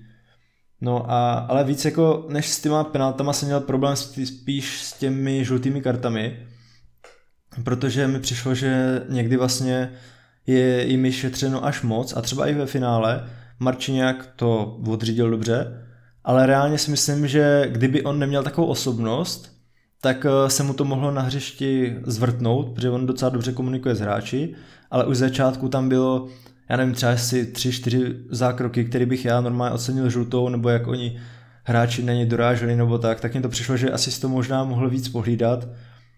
A jako průběhu turné takových situací bylo víc. Ty jsi vlastně zmínil, že Lahos pískal to Nizozemsko s Argentinou a to byl zápas, který se právě vymkl kontrole. Mně přišlo, že Laos je vlastně jeden z těch lepších evropských rozhodčí, ale tady si do toho nechal moc kecat a vlastně mně přišlo, že mu to je tak nějak jedno, že se tam ti hráči hádají. A reálně jako nechápu, že třeba fakt toho Paredes se nevyloučil, že mně přišlo, že někteří tam šli vyloženě uh, s tím, že prostě si tu žlutou udělají a Paredes co udělal, to jako možná je zbytečný tady zmiňovat jenom jeho nebo nefér, ale on prostě přilítne na hřiště, skosí hráče jasným žlutým zákrokem a pak to ještě jak debil napálí právě do té střídačky. Tak to je pro mě jako jasný. Kdyby obě dvě situace proběhly zvlášť, tak má za ně žlutou, červená by byla přísná, ale prostě ti hráči si pak někdy až moc dovolovali a některé ty zákroky vlastně byly možná až moc jako přísně eh, nebo ne přísný, že byly až moc jako silný a podle mě měly být ohodnoceny žlutou ale ve výsledku se to asi nějak nezvrhávalo a jsou tam spíš jednotky případů, kdy to jako nebylo zase tak dobře odřízený, ale celkově asi bych fakt zmínil spíš ty žlutý pro mě. A, a vlastně já tu mám dál ty dlouhá nastavení a vlastně i ty technologie, to Honza nakousl obojí, tak já chyme, ty jsi měl taky dojem z těch dlouhých nastavení. Pro mě to třeba byl začátku nezvyk, ale vlastně mě přišlo fajn, že se tolik nezdržovalo, nepolehávalo se, protože vlastně o ten čas se to vždycky natáhlo. Tak ve výsledku já jsem to uvítal, byť to bylo zvláštní vidět tam čísla třeba 10, 11. Já jsem to měl asi stejně, no, jako ze začátku mi pár dnů trvalo, než jsem si na to zvyknul, ale postupem času už mi potom přišlo naopak třeba divný, když se nastavilo málo. A já si myslím, že to je jako pozitivní trend, protože opravdu ty čísla toho, kolik se prostě odehraje reálně těch, z těch 90 minut, kolik se reálně hraje, tak jsou opravdu v některých zápasech hodně nízký. A to si myslím, že je prostě špatně.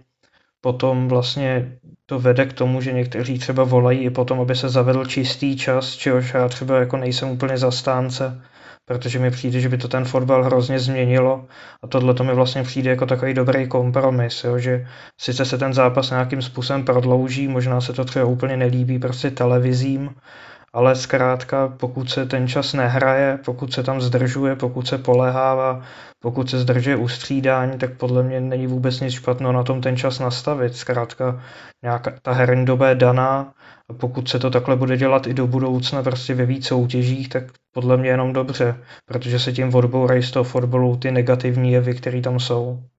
To já jsem si říkal, že paradoxně ono je třeba nastaveno 10 minut místo 5, ale reálně se může hrát klidně o 15 minut díl, protože vlastně ti hráči fakt nevykazují takovou potřebu to flákat, nebo respektive jakože uh, zdržovat. Tak uh, tohle mi přišlo vlastně strašně fajn. A tohle předtím nakousl Honza, tak nechám vyjádřit i jeho, jak vnímal dlouhá nastavení. Mně se to líbilo, mm, v podstatě z toho mám stejný pocit jako vy, protože jak, jak naznačil Jáchym, ono nedávno zrovna se nějak řešilo, že v české lize se čistého času odehraje jako lehce přes 40 minut, takže my koukáme pak 50 minut na to, jak střídají, ležejí, zdržujou, přerušují hru a tak dále a to jako asi nikoho z nás úplně nebaví, takže tenhle trend se mi moc líbí. Líbilo by se mi, kdyby se tím inspiroval klubový fotbal, což si myslím, že bude asi chvíli teda trvat a, a jsem jako jednoznačně pro. Já jsem vlastně nečetl nějaký ohlasy na tohle ze strany expertů, ale právě v Rusku se zkoušel VAR poprvé na takový úrovni a nějak se to osvědčilo, tak uvidíme. Třeba se tím klubový fotbal inspiruje, protože za mě to určitě má smysl. Jinak, čím by se mohl inspirovat, tak to i případně tou technologií, která byla uvnitř míčů.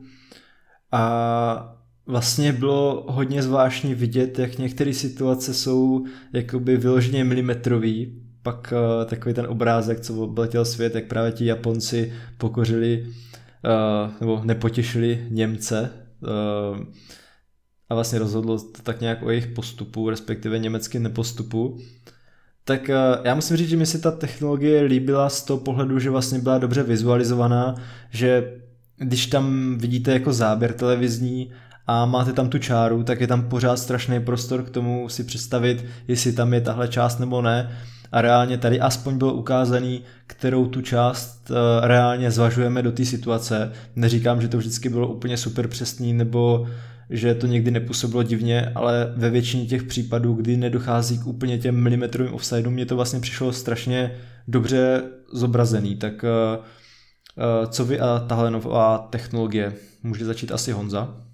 Tak já, když vezmu ty moderní technologie ve fotbalu tak nějak obecně, tak já samozřejmě jsem pro, aby se to všechno jako zpřesnilo, aby jsme se vyvarovali nějakých jako velkých offsideů rukou před golem a takhle, ale já si furt myslím, a teď asi budu narážet hlavně na VAR, že furt prostě to využívání je takový jako divně zvláštní, že v podstatě ty sporné situace z toho fotbalu nevymizely a naopak mi přijde, že jich je ještě víc než před varem prostě. Už jenom jakoby z principu fungování toho varu. Uh, stejně tak jako jsem rád samozřejmě, že jsou nějaké teď nové technologie, třeba co se týče těch míčů, o kterých jsi mluvil. Uvidíme, jak moc, jak moc to bude využívaný v praxi. Já si vybavuju na tomhle mistrovství asi jenom jako dvě situace, kdy, kdy to nějak jako bylo, a to byl ten Messiho gol ve finále a právě to Japonsko. Jinak si takhle z hlavy nevybavím nějaký jiný moment, takže ale jednoznačně jako proč ne. Ale říkám, no, jako nejsem proti technologiím, ale pořád mi přijde, že nevyužíváme správně. To asi ne. A zase, abych jako tady ocenil to, že uh, dobrý, jako furt je tam něco, co budeme řešit, ale zase mi přijde, nebo aspoň pro mě je nějak pochopitelný, když rozhodčí to kvůli milimetru uzná nebo neuzná a ve výsledku je mě to úplně fuk. Uh, hlavně jako je super, že právě zmizely takový ty, nebo nezmizely, ale jako měly by díky tomuhle zmizet takový ty zjevné chyby, kdy je prostě hráč metr v offsideu a rozhodčí to stejně jakoby odpíská, tak třeba tohle mi jako přijde fajn, ale jako souhlasím, že někdy to používání těch technologií, nebo když pak vidíš nějaké ty zjevné chyby, tak to jako není úplně šťastný. Abych jenom k tomu řekl, že úplně nejvíc, co mi na tom asi vadí, je, že člověk neví, jestli se má radovat nebo ne, když padne gol, protože neví, jestli ten offside byl nebo nebyl. To, jo, to vlastně bylo i ve finále, že tam eh, byla situace, kterou i komentátoři viděli jako offsideovou, mně to přišlo taky, taky offsideový a reálně vlastně to byl gol. To bylo tyjo, o třetí místo a teď nevím. Už se mi to taky trošku zmotá. Uh, Jachime, jak ty vnímáš technologie? No tak já souhlasím s tím, že občas vlastně ten VAR zabíjí nějakým způsobem ty emoce, že jo, to je, to jak u těch hráčů, tak prostě u těch diváků na stadionu. Na druhou stranu prostě tenhle ten směr, kdy offside, anebo prostě jestli to je nebo není gol, tak to jsou prostě věci, které jsou jasně dané. Jo, udělá se tam ta čára nějaká, nebo prostě tato technologie to nějak vyhodnotí a buď to třeba o ten milimetr offside je, nebo to o ten milimetr offside není a za mě to prostě není problém. Jo, prostě ty pravidla jsou nějak dan a tyhle ty věci jdou naprosto přesně změřit a vyhodnotit. Samozřejmě potom druhá věc jsou ruce a fauly, kde to prostě přesně nikdy nepůjde. To jsou prostě relativní věci, kterých se může stát prostě nekonečné množství různých situací. Takže to je, to je jasné, že tady to bude větší problém, ale ta nová technologie na ty offsidy se mně osobně líbila, ačkoliv teda taky jako nějakou dobu trvalo, než vlastně se s tím ta televizní grafika nebo obecně než se s tím jako naučili pracovat, protože Jestli si vzpomenete třeba na ten první zápas, před kterým se ještě řešilo, jestli Katar neuplatil Ekvádor a podobně a pak tam prostě v páté minutě padnul ten gól který vlastně nebyl uznaný kvůli takovému strašně zvláštnímu offsideu, který je prostě k vidění jednou za deset let. Mm. A ta vizualice to vlastně ukázala hrozně zvláštně a sociální sítě mohly spadnout prostě náporem lidí, kteří tam psali, že prostě Katar si to koupil a podobně. Takže jsem rád, že potom už to častěji bylo prostě vidět hned a bylo to takový jako přesnější, že z toho opravdu šlo líp už pochopit, proč to teda ten offside byl nebo proč to offside nebyl. No vidíš to, tyjo, na ten začátek jsem úplně už pozapomněl, ale jo, to bylo taky zvláštní, ale bylo fajn, že pak už to bylo řešený rychleji a no uvidíme, no, snad se to bude zlepšovat a těch spornějších věcí bude ubývat. Jinak já jsem tady vlastně nezmínil, že nápad na tohle téma nám poslal Adam Kiny, který právě se nás ptal na výkony rozočích a případně na nějaké výtky, tak si myslím, že to jsme tak nějak probrali. Tak já bych šel na sestavu turnaje a tady se trošku obávám, aby jsme se zase neopakovali, protože si myslím, že reálně uh, polovinu hráčů můžeme mít stejnou. Uh, no, když nebudu předbíhat. Já si myslím, že víc než polovinu budeme mít stejnou. Já si myslím upřímně, že ne, spíš, ale uh, nebo já když jsem se vlastně koukal dneska, já jsem si udělal nějakou tu sestavu a koukal jsem se na různé weby, jak si udělali svou vlastní sestavu, tak jsem tam zjistil, že vlastně jednoho hráče mám takovýho, kterého jsem nikdy neviděl a pak asi na nějaký desátý stránce už jsem ho tam taky měl, tak jsem zvědavý, jak se my potkáme.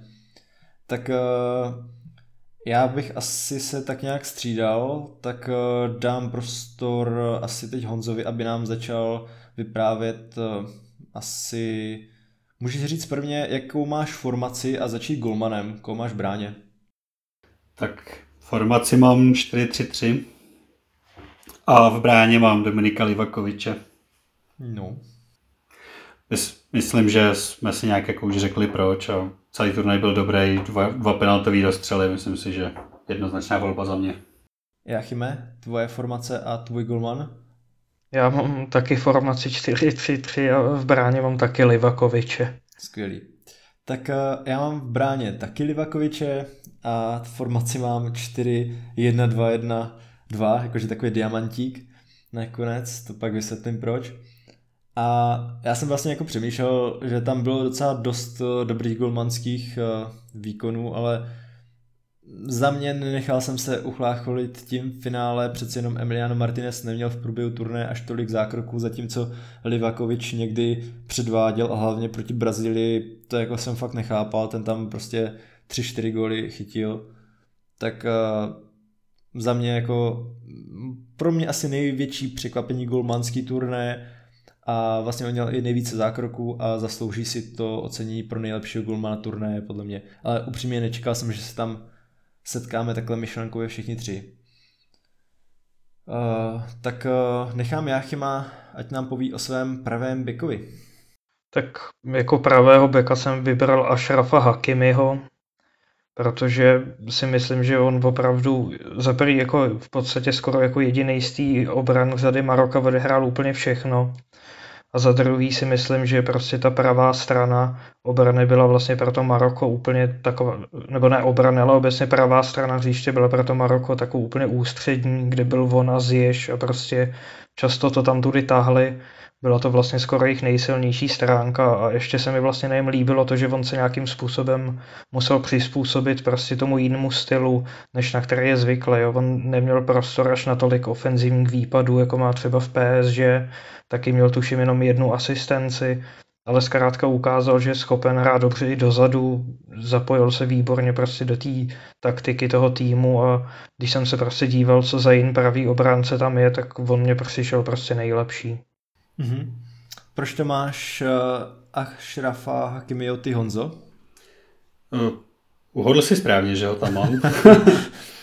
a jinak asi z dost podobného důvodu, jako všichni víme, že on je silný dopředu a na tomhle turnaji ukázal, že umí i dobře bránit. Ta pravá strana přesně tak byla, byla ústřední, hodně, hodně útoků šlo přes něj a z Ješe.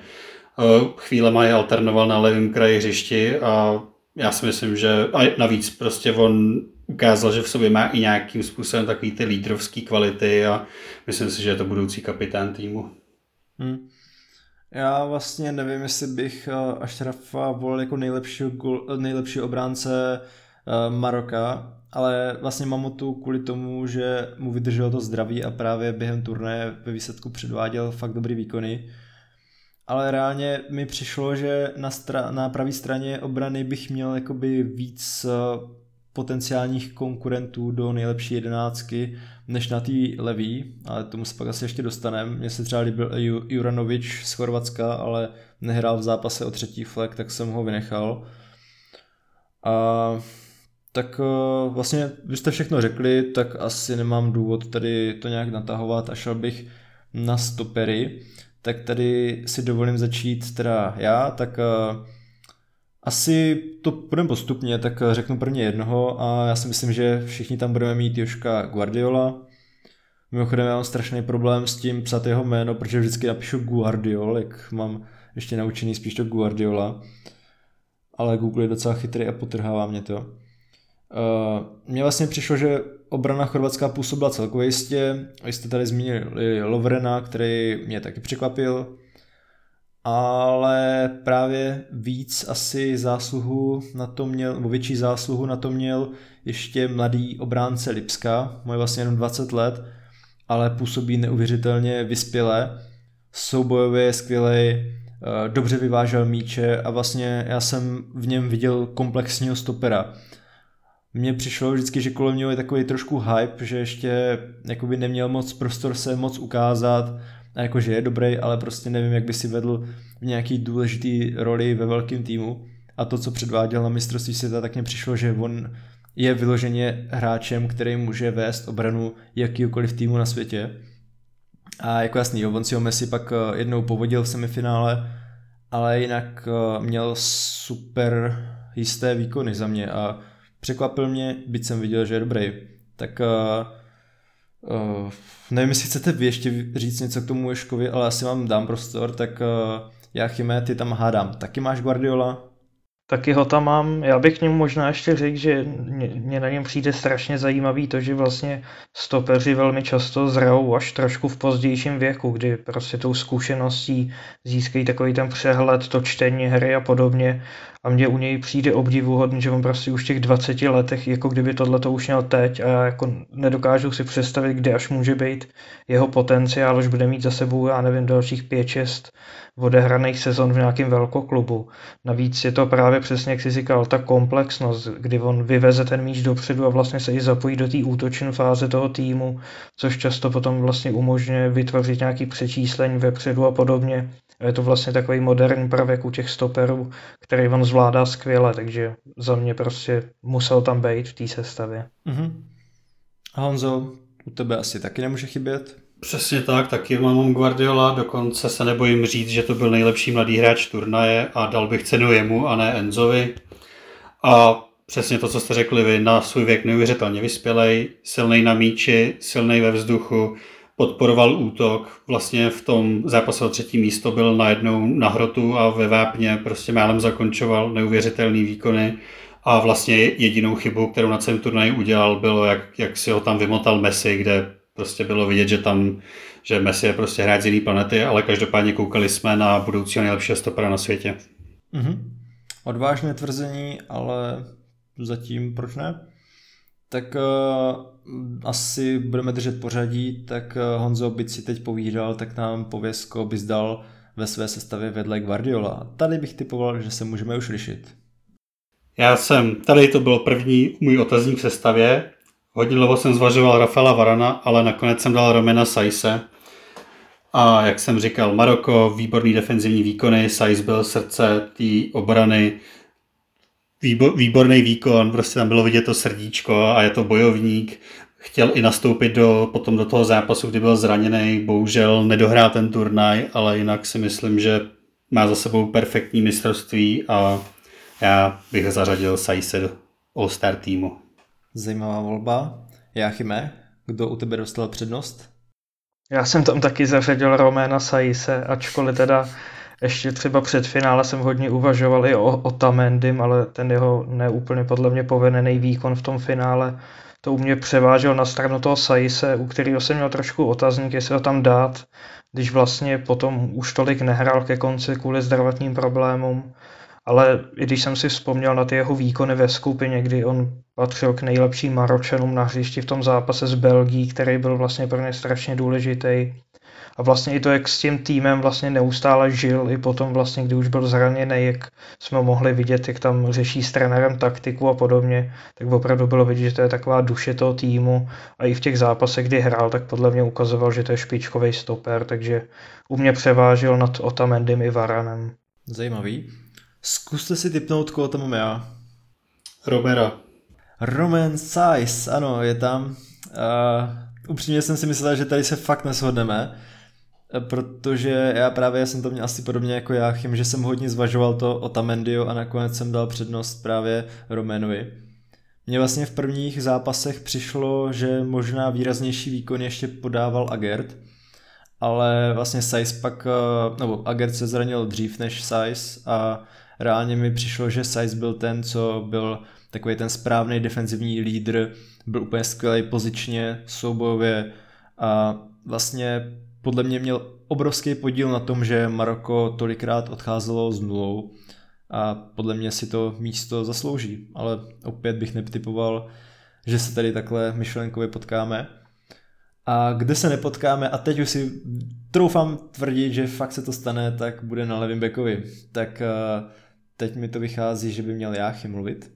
Tak já jsem na levýho beka zařadil ta Hernandéze, a ačkoliv třeba v tom finále se mi ten jeho výkon dozadu až tolik nelíbil, tak musím říct, že ty předchozí zápasy, kdy s ním se vlastně až tolik nepočítalo, počítalo se vlastně na ten post s jeho bratrem, tak on vlastně, jakmile tam naskočil, tak byl podle mě velmi důležitou součástí toho týmu i když si vezmeme, že on vlastně hraje na levé straně, kde se většinou pohybuje Mbappé, který až tolik nebrání, vypomáhal mu tam často spíš ten Rabiot, tak ale celkově prostě Theo Hernandez se mi hodně líbil. Z pozice levýho beka, vlastně vstřelil gol, připsal si dvě asistence, skvělý výkon podal podle mě hlavně v tom semifinále proti Maroku a i tím, že vlastně odehrál na tom turnaji skoro všechno, tak si zasloužil to moje místo v té sestavě na této takový, řekl bych, problematičtější pozici. Zajímavý a teď eh, mě zajímá, jestli Honza to zopakuje a nebo jestli zboří to naše souznění. Zopakuju, taky si myslím, že Teo byl nejlepší levý back na turnaji já si celkově teda myslím, že Teo je lepší než Lukas. Levý, jako na, na levém beku měl startovat. Ten turnaj si myslím teda osobně. Ale každopádně byl výborný. Až na nějaký výjimky, tak byl jistý dozadu, ale hlavně směrem dopředu neunavně podporoval ten útok. Navíc přesně jak říká Jachim, když máš na svý straně Mbappého, tak úplně nemůžeš počítat s nějakým jako velkou výpomocí od, od svého útočníka, takže o to to měl trošku těžší, ale každopádně myslím si, že má zase výborný turnaj a, a myslím, a je tam za mě teda Teo Hernandez. No, my vlastně jsme vůbec nevěděli, jak uh, vlastně jsme, nebo respektive my jsme si měli tuhle sestavu uh, vytvořit tak, aby to vlastně ti ostatní neviděli, tak je zajímavé, jak se takhle potkáváme. A právě já mám teda taky. Paradoxně já jsem ho myslím moc v těch sestavách neviděl ostatních, teď sice nevím, kdo tam byl, ale Uh, Teo podle mě si to zaslouží, fakt jsem si myslel, že aspoň jednou se teda mineme myšlenkama, ale tak jako super, asi jsme prostě vybrali nejlepší sestavu. Tak uh, já vlastně bych spíš zopakoval to, co řekl Honza, že i podle mě měl nastupovat v základu, v základu od začátku. Jeho brácha Luka se vlastně ve 12. minutě prvního zápasu zranil a Teo ukázal, že v podstatě je možná víc než adekvátní náhradou a nesklamal, podporoval útok, vzadu působil dobře, tak eh, tohle místo si zaslouží. Možná bych tam ještě, právě jsem zvažoval ještě Akuňu, ale ten se tak nějak střídal s Tagliafikem a byl takový občas bláznivý, tak právě dostal spíš přednost jo. No. Tak zajímavý. Fakt jsem docela tím překvapený. Myslím si, že Záloha už by mohla být trošku jiná, ale asi se potkáme na pozici, jo, teď jsem já na řadě, a já mám na pozici defenzivního záložníka nejběhavějšího hráče turnaje 81,44 km Sofiana Amrabata. Mně se líbil i jeho kolega Onahy, ale přece jenom ten Amrabat mě přišel takový výraznější, za mě si počínal skvěle takticky, ono možná to by se dalo říct o každém dozadu hrajícím Maročanovi, ale zároveň on mi přišel jako, důležitou, jako důležitá součást toho přechodu do útoku, že často k němu směřoval právě míč od obránců a uh, vlastně mně přišlo celkově, že on byl takovým tím hráčem, o kterém se mluvilo, že by se mu to nemohl podařit, ale reálně jsem asi nečekal, že bude mít až takový vliv na hru a že bude si ve, že se povede až tak skvěle a vůbec se nedivím, že už se zmiňují různé velkokluby v souvislosti s jeho angažma, tak uvidíme, kam případně půjde. Tak uh, reálně si myslím, že tohle jméno máte taky, tak uh, pokud ne, tak já chyme, překvapně. No tak bohužel tě nepřekvapím, ale uh, paradoxně K Amrabatovi bych řekl, že v tom prvním zápase proti Chorvatsku, tak ze začátku tam zkazil nějaký přihrávky, tak jsem nad ním tak trošku pochyboval, ale potom od toho druhého zápasu, hlavně proti Belgii, najel na takovou úplně neskutečnou vlnu, kdy vlastně skoro vůbec nepustil do hry De Bruyneho, měl vlastně obrovský podíl na tom, že se neprosadila skoro ta silná středová řada Španělska proti Maroku. Celkově opravdu výborný defenzivní záložník, jak si říkal, hodně toho naběhal, zároveň vypomáhal s tou výstavbou hry, takže opravdu takový komplexní výkon a jsem zvědavý, jestli zůstane ve Fiorentíně nebo jestli jeho kroky povedou třeba už teď zimě někam dál. Honzo, ty tam máš Amrabata? Samozřejmě tam mám Amrabata. Budu, vás, budu opakovat to, co jste řekli, byl výborně jak po taktický, tak po technické stránce, straš, strašně moc z toho oběhal, byl platný na obou koncích hřiště a taky si myslím, že jsme hodně mluvili o tom, že Gerce Sajsem a Hakimem byli výborní v té defenzivě, ale určitě k ním musíme přidat i toho Amrabata, který na to měl nějaký obrovský podíl a přesně jak říkal Jáchym třeba v tom zápase se, se Španělskem, tak tak v podstatě jako Gavio s Pedrem k ničemu nepustil. Hmm. Já vlastně během toho vašeho povídání přemýšlím furt nad tím, kde se pak mineme, tak ještě jsem zvolil tu jinou formaci. A já jsem právě původně měl taky 4-3-3, tak mě pak fakt zajímá, jestli, kdybych to nezměnil, jestli bychom to měli stejně. Tak uh, nám Honzo asi můžeš říct, koho bys dal dál do zálohy. Asi na pozici středního záložníka. Tak to je další takový místo, kde já jsem měl trošku rozkol a nakonec jsem tam dal Alexise McAllistera. Chtěl jsem tam teda původně dát Juda Bellingham a pak jsem si řekl, nebudu tam dávat člověka, co vypadl ve čtvrtfinále. Ale McAllister, jak, jak už jsme říkali, po, po, to, po té fatce se Saudskou Arábí, tak se stal v podstatě jako jedním z klíčových hráčů společně s Rodrigem De Paulem, tak byli takový ty fakt jako dělníci, kteří kteří tam vytvářeli prostě že tlak na ty pro ty hráče, kteří, kteří tam bránili místo toho Lionela, ale měli samozřejmě i nějakou, jako, nějaký ofenzivní přesah, jako zrovna třeba ten McAllister i dával že jo, nějakýho góla. A ten musím říct, že hodně se, hodně se objevovalo, jako jak je to objev mistrovství a já nevím co, jako samozřejmě člověk, jako který sleduje pravidelně Premier League, tak hmm. nemůžu říct, že by mě nějak extrémně překvapily ty jeho výkony, je to prostě skvělý hráč a takže, takže já tam mám jako středáka McAllistera. Zajímavá volba a pro mě celkem překvapivá. Jáchyme, ty tam máš taky McAllistera? Nemám, tady se budeme konečně rozcházet, ale jako Povídej, tak, povídej.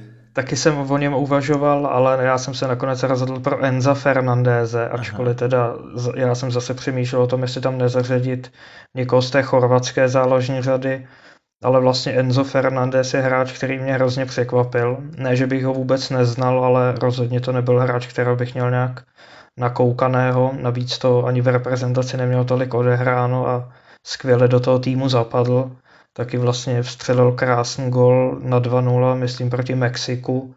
Takže já jsem Dal jsem tam jeho, ale jako taky jsem nevěděl přesně, koho tam dát si hráčů, protože si myslím, že jak Fernandez, tak McAllister, tak Rodrigo de Paul, vlastně všichni by si to zasloužili, protože ta středová řada Argentiny zkrátka patřila k nejlepším na turnaj a aspoň jedno z nich jsem tam dát musel.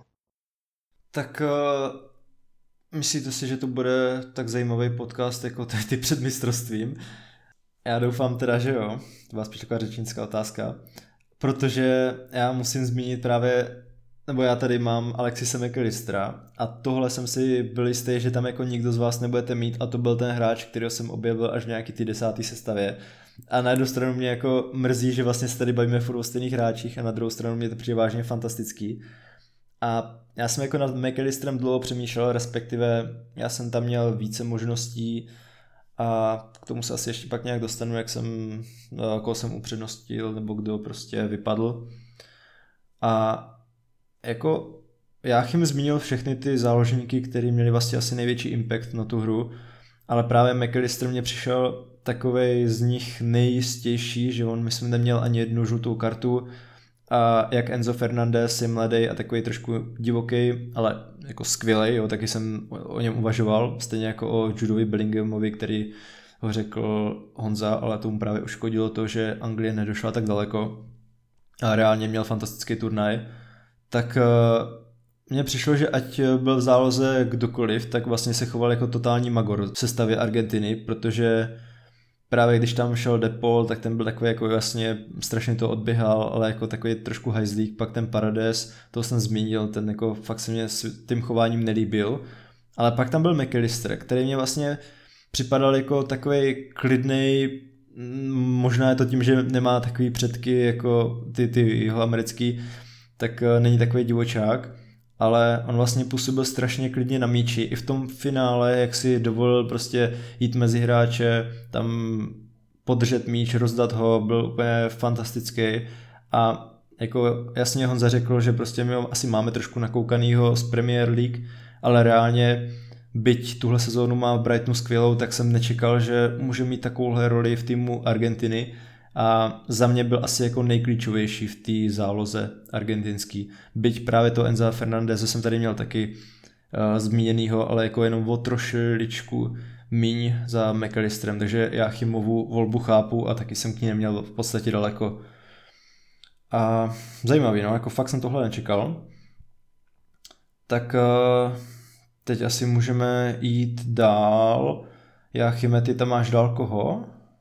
Já to mám dal Antoana Griezmana, který vlastně ve Francii taky vlastně nad, nad ním hráli ještě tři hráči, takže jsem ho dal jakoby na ten vrchol toho středu zálohy. Chvíli jsem ještě přemýšlel, jestli tam nedat Bruna Fernandéše, protože ten mi přišel nejlepší z Portugalců, měl i velmi slušný čísla, ale zase vlastně vyhořel na tom, že skončili už ve čtvrtfinále. Každopádně u Griezmana mě strašně fascinuje ten jeho posun, kdy na Euro 2016 to byl snad nejlepší střelec Francie, v podstatě tam byl v roli toho zakončovatele a teďka se vlastně posunul na pozici spíš skoro takového tvůrce hry, kdy vlastně vypomáhá svým způsobem i do defenzivy, rozehrává standardky. A vlastně přijde mi, že jak vlastně Paběrku je trošku jak v Barceloně, tak v Atletiku Madrid, tak Deschamps mu dokázal vlastně najít takovou novou roli, která mu sedí která mu vyhovuje a ve který prostě patřil k nejlepším hráčům na turnaji, protože na tu hru Francie měl obrovský vliv. Ačkoliv tuším, že nedal ani jeden gol, tak asistencí si připsal poměrně dost. Myslím si, že nahrál na oba góly, který dala Francie a Anglii, což podle mě byl pro ní ten nejtěžší zápas a to místo si tam rozhodně zaslouží. No, já ho to mám taky, ale pak asi se o tom trošku ještě rozpovídám skrz tu mou formaci. Tak dám přednost Honzovi. Taky tam mám Griezmana. Taky, taky jsem zvažoval, že by v té trojce mohl být Bruno, protože měl výborný turnaj, ale kromě toho, že vypadli v Portugalci ve čtvrtfinále, tak samozřejmě on ještě jeden zápas nehrál, jak šetřili ve skupině. Takže jsem nakonec upřednostnil Griezmana, který si reálně myslím, že patřil mezi tři nejlepší hráče celého turnaje. Jak už jsem říkal, vůbec jsem nečekal, že, že pojede na mistrovství, pak jsem nečekal, že bude hrát základu a ještě víc mě jako překvapilo, když jsem viděl, kde byl jako reálně na tom hřišti, protože jsem vůbec jako nečekal, že by mohl odehrát jako takhle staženou roli, protože on ani v podstatě nehrál desítku, ale spíš jako osmičku mi přišlo chvílema. A byl naprosto fantastický. Je vidět, že tahle role mu sedí, je vidět, že on se nebojí zabrat i do defenzivy a hlavně je na něm vidět, jak jako extrémně kreativní hráč. On měl snad nejvíc jako takových těch progresivních pasů, nejvíc vytvořených šancí na celém turnaji a myslím, že tři asistence měl a byl v podstatě jako téměř u všeho důležitého, co, co odehrála Francie, takže Griezmann naprosto perfektní turnaj. Antoana to mám taky, za mě jste asi řekli úplně všechno. Já jsem byl docela překvapený tím, že se mu prakticky nevěnuje žádná pozornost až asi do nějakého toho semifinále nebo vlastně potom zápase s Anglií, až to nějak začalo. Ale on jako reálně, jakou roli v tom týmu měl, tak eh, to bylo vážně něco jiného, než jsme viděli v minulosti. Já jsem reálně asi ani nečekal, že by něčeho takového byl schopný, protože jako Griezmann má to v noze, je fantastický fotbalista, já si já nemyslím, že je moc chytrý a že je moc jakoby takticky špičkový, nebo nevím jak to popsat, ale jako nemyslím si, že je to hráč na tuhle roli, kterou vlastně on dostal na mistrovství světa, ani bych prostě, kdyby jako, kdybych viděl, že tam Antoine bude nastupovat, tak bych si řekl, tyjo, tohle může být asi problém, jako tohle fakt není pro něj, ale prakticky on v každém zápase byl skvělý možná by tak mohl zkusit hrát i v atletiku. Já vlastně fakt nevím, jestli je vůbec tohle schopný dlouhodobě, protože reálně on jakoby celou kariéru hrál něco jiného, měl úplně jiný starosti na hřišti a teď byl až moc týmový na mě. jako, myslím fakt pozitivně, že Uh, on jako dobrý, byl vždycky dobrý fotbalista, ale prostě neviděl jsem v něm takové ty aspekty, že v podstatě jako by to byl úplně jiný hráč, který najednou mm, je prostě z nějakého, nevím, Frankfurtu nebo něco, něčeho takového, co my jako nesledujeme denně a zahraje jako takhle vážně povedený turnaj a řekne si prostě o angažmá ve větším týmu. Ale prostě od Griezmana, od hráče, který reálně 3-4 roky zpátky, možná je to už díl, patřil mezi úplnou tu špičku na úplně jiný pozici, klobouk dolů. A právě, že i bránil, staral se o mezihru, komplexní výkon za mě. Tak uh, vy jste zmínili vlastně i toho Bruna, jako asi by se to taky dalo, kdyby, jak jste říkali, vlastně toho odehrál víc a právě kdyby Antoine Griezmann neměl tak fantastický turnaj. Jinak vy už byste mohli jít na útok, teď je řada ještě na mě, tak asi můžu prozradit, koho tam mám. Vlastně na ofenzivním záložníkovi mám Griezmana a vedle McAllistera mám Luku Modriče, kterého jsem tam dal tak nějak na poslední chvíli. Jsem zvědavý, jestli právě místo té vaší volby, co dáte do útoku. A já jsem se zamýšlel nad tím, když jsem pak přemýšlel mezi pár hráči, co by se stalo, kdyby tihle hráči v dresu toho konkrétního týmu nehráli. A mně reálně přišlo, že Modrič, byť ta záloha chorvatská byla skvělá a souhlasím s váma, že Brzovič, jak jste říkali, byl skvělý a stejně tak Mateo Kovačič, který možná pak vlastně v tom zápase, který se nepovedl Chorvatsku s Argentinou, tak byl za mě asi nejlepším Chorvatem a co dělal v záloze, tak jako bylo dobrý a nebyl podpořený úplně vzorově. Tak eh, Modrič byl tradičně skvělý na míči, byl takový jako evidentní lídr týmu podle mě, že uh, jste takový ten hráč, ze kterého čiší aura, stejně jako z Messiho, že prostě přes něj jdou ty míče, on to neskazí, udělá něco dobrýho a na to, kolik mu je, tak nešetřil krokem a vlastně nedivím se tomu, že pokračuje v národním týmu, protože furt má fotbalu co nabídnout. Tak uh, dal jsem Modriče, ale právě tohle místo u mě bylo asi nejméně jasný a pak se asi možná, možná pobavíme u té vaší volby, protože jak úplně jsme dneska synchronizovaní, tak typu, že tam toho mýho opomíněného hráče dáte. Tak uh, přijdem na útok, tak já asi se nebojím tvrdit, že dva borce tady budeme mít úplně stejný. Tak uh, nechám, teď je vlastně na řadě Honza, tak uh, nechám Honzu, ať si vybere, o kom chce mluvit první. Tak troufám si tvrdit, že ty dva borce budeme mít všichni stejný a můžeme začít teda Kylianem Bapem. Tak už jen kvůli tomu, že byl nejlepší střelec turnaje, tak si to asi tak nějak jako zaslouží. Každopádně tohle je přesně ten Bape, který ho všichni chceme vidět. Tam byl ohromný rozdíl oproti tomu, jak on hraje v poslední době v PSG, kdy tam, tam hraje naplno jenom, když se mu zrovna chce, nebo když, když hraje jako v lize mistrů, ale jinak hraje na půl plynu, uh, rozhazuje rukama, nevrací se a jenom prostě, když mu nikdo nepřehraje, tak je, tak je naštvaný. Tady to byl úplně jen Mbappé. Tady ukázal, že je naprosto geniální fotbalista, že je to právoplatný nástupce Ronalda s Messim a že i když teď už teda 24, ale přes svůj nízký věk, tak on zatím má samozřejmě lepší čísla, než měl v jeho věku Messi s Ronaldem a vyhrál už v podstatě všechno, co se dalo téměř vyhrát, takže obrovský respekt a obrovská budoucnost před Bopem. Mm-hmm. Jachime, máš ty něco k Mbappému? Tak já asi souhlasím s tím, co říkal Honza. Zkrátka Mbappé patří mezi těch pár hráčů, který, když to třeba tomu týmu nejde, tak jsou schopni prostě udělat ně, něco, čím to úplně zlomí, což tady Mbappé ukázal vlastně v tom finále, kdy vlastně ten nejdřív proměnil penaltu v takový těžký pozici, takhle pořád mladý hráč, který vlastně pořád ještě na něm svým způsobem mohlo trošku vyset to, že vlastně v osmi finále minulého eura jí v rozstřelu nedal. Tentokrát to zvládnul, potom hned vyrovnal. K tomu třeba, když si vzpomenu na ten nádherný gol, co dal proti Polsku, tak zase to ukazuje tu jeho komplexnost, kdy on je třeba trošku jiný typ hráče než Messi, ale zase prostě není možná tak technicky, ale zase obrovsky rychlej, má strašně širokou tu paletu zakončení a já rád bych ho jednou viděl zkrátka v nějakém jiném klubu, abych si udělal tak nějak jako obrázek o tom, jak by vypadal třeba v tom reálu klidně. Hmm, to jsme dva. Případně je nás asi daleko, daleko víc.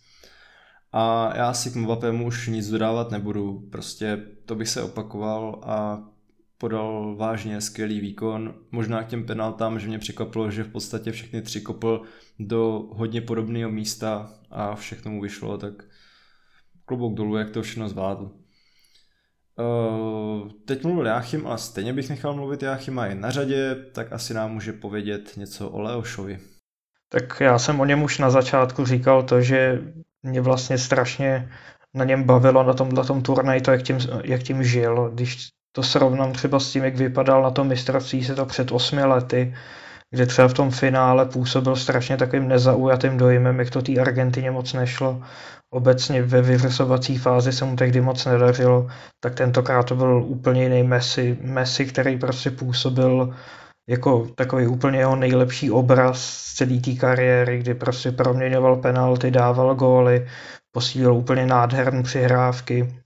Navíc zase platí to stejně, jak jsem říkal o Mbappem, zase v tom zápase s Mexikem, který byl pro Argentinu hrozně důležitý, vůbec se jim tam nedařilo, tak si prostě vzal balón z dálky, vystřelil, dal gol a najednou jako by to z nich trošku všechno spadlo a od té doby to šlapalo. Takže tohle to je podle mě prostě takový ten důkaz o tom, že to je opravdu ten top hráč, že i když se tomu týmu nedaří, tak dokáže udělat něco, čím to zvedne. Stejně jako prostě nedaří se kombinace, tak on se stáhne dozadu, vypomůže s rozehrávkou, pošle nějakou nádhernou přihrávku dopředu. Za mě prostě tadyhle na tom turnaji, zatímco možná třeba Ronaldo, o kterém jsme se dneska snad ani nezmínili, tak si asi z toho turnaje nikdo moc pamatovat nebude, tak mi přijde, že Messi tady opravdu tak nějak korunoval tu svoji kariéru. Honzo? V podstatě souhlasím se vším, co bylo řečeno, Messi byl výborný a přesně, jak už dneska padlo, na něm byla cítit ta jako ohromná chuť ten turnaj vyhrát a na celé Argentině a já si nepamatuju, že bych někdy na, tom, na takovýmhle turnaji viděl prostě nějakého hráče a tým, který by byl takhle extrémně odhodlaný to prostě vyhrát a hlavně díky tohle tomu naturelu si myslím, že to bylo jako klíčový v té jejich víře. Messi výborný, ale v podstatě jako předváděl to, na co jsme celých 20 let od něj zvyklí. Já mám taky Messiho, vlastně to je můj poslední hráč, který ho tu mám.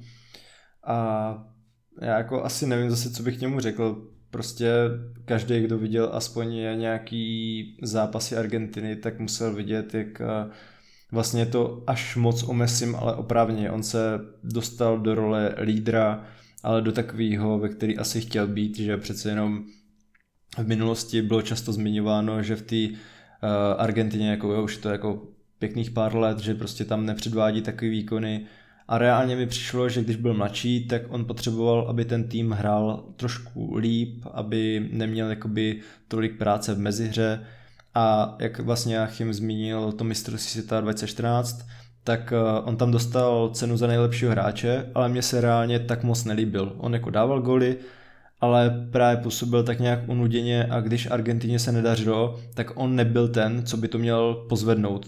Tehdy prostě mně přišlo, že daleko výraznější, no, větší vliv na výkony Argentiny má Di Maria a Messi tehdy prostě pro mě nebyl nejlepší, ale teď od to dá, do toho dával všechno, byl tím lídrem a úplně si ten turnaj užíval.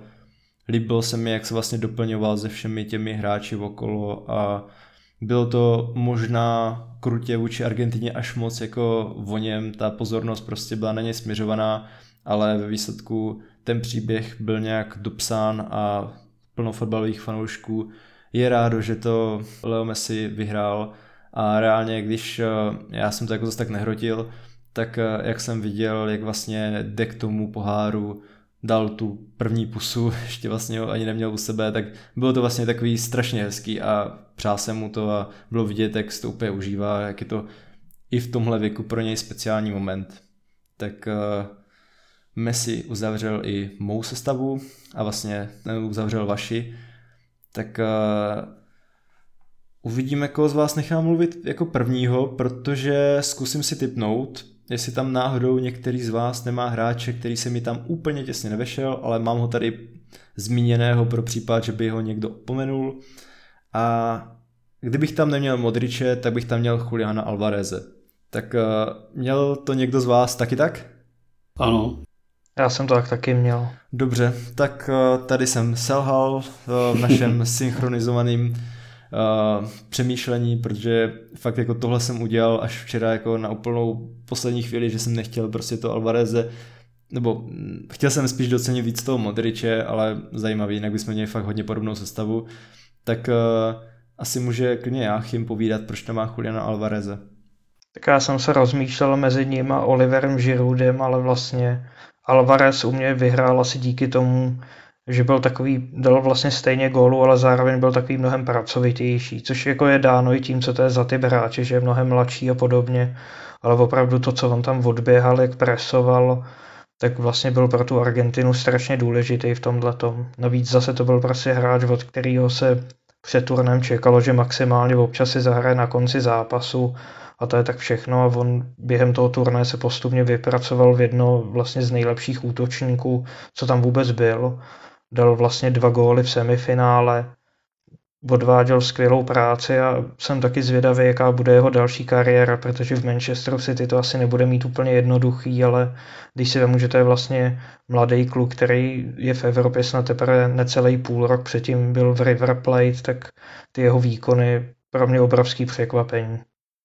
No, pro mě taky. Já reálně jsem právě myslel na tu jeho pozici v City, protože on, když v létě přišel do City, já jsem o něm něco četl, tak celkově jsem měl pocit, že to je takový ten nástupce Agera, taková ta uh, mladá myška, kterou si tam Guardiola vypipla, ale bohužel možná pro něj, pro Alvareze tam přišel i Haaland, který musí dostávat daleko víc pozornosti, ale reálně si myslím, že spolu můžou tvořit super dvojku a Alvareze čeká skvělá budoucnost a o tom nám určitě něco poví i Honza. Tak já jsem ho zvolil především pro to, co už jsem zmínil, když jsme rozobírali Argentinu. On právě byl nesmírně pracovitý, eh, nebál se, nebál se presovat, oběhal tam spoustu prostoru, protože, jak, jak všichni víme, tak sice Messi na tomhle turnaji byl výrazně pracovitější než normálně, ale pořád je to Messi. A Alvarez k tomu přidal tu ofenzivní nastavbu, kdy dával góly. A já si troufám říct, že kdyby Scaloni do té sestavy nesáhl a nechal tam Lautára, tak by Argentina ten turnaj prostě nevyhrála. Co se týče tý jeho budoucnosti, tak já si myslím, že zrovna u něj je výhoda, že on dokáže hrát i na těch křídlech, takže on jako nemusí to být nutně buď on nebo Haaland. Myslím si, že navíc teďko v ta reprezentace ukázala, že si dokáže vyhovět i s druhým jako výrazným útočníkem, hmm. takže furt teda má nevýhodu v tom, že v City a je tam dalších prostě deset lepších fotbalistů než je on, což prostě je takový úděl nejlepšího týmu na světě, ale, ale věřím, že, že on se může právě díky té své pracovitosti, ke které přidává ten fotbalový um, talent a techniku, může prosadit určitě. Hmm. Nevezmeme ho do United, Honzo? Já jsem ho chtěl do United, ono se o tom spekulovalo, protože on tu výkupní klauzuli měl relativně nízkou, ale ono, když asi pak zavolá Guardiola hmm. a vedle toho volá Ragnik, tak asi nerozmýšlíš dlouho. Hmm.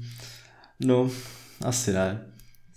Tak uh, máme hotovo. Já jsem vlastně plánoval, že udělám nějaký tři sestavy a nechám lidi hlasovat o to, která je jim nejbližší, ale reálně, jak jsem nás poslouchal, tak mně přijde, že máme už tak nějak hotovou sestavu, kdyby nebo jako respektive mě nevadí asi vyhodit uh, Modriče na úkor Alvareze a tak trošku doufám, že Jáchym by se smířil s tím, že místo Enza bychom dali McAllistera. Určitě bych se s tím smířil. Tak jo.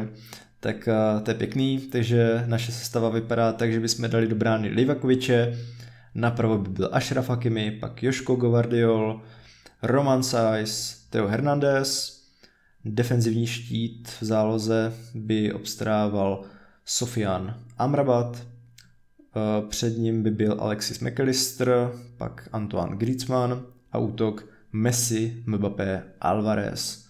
Docela pěkná sestavička. Blížíme se tak nějak k našemu závěru.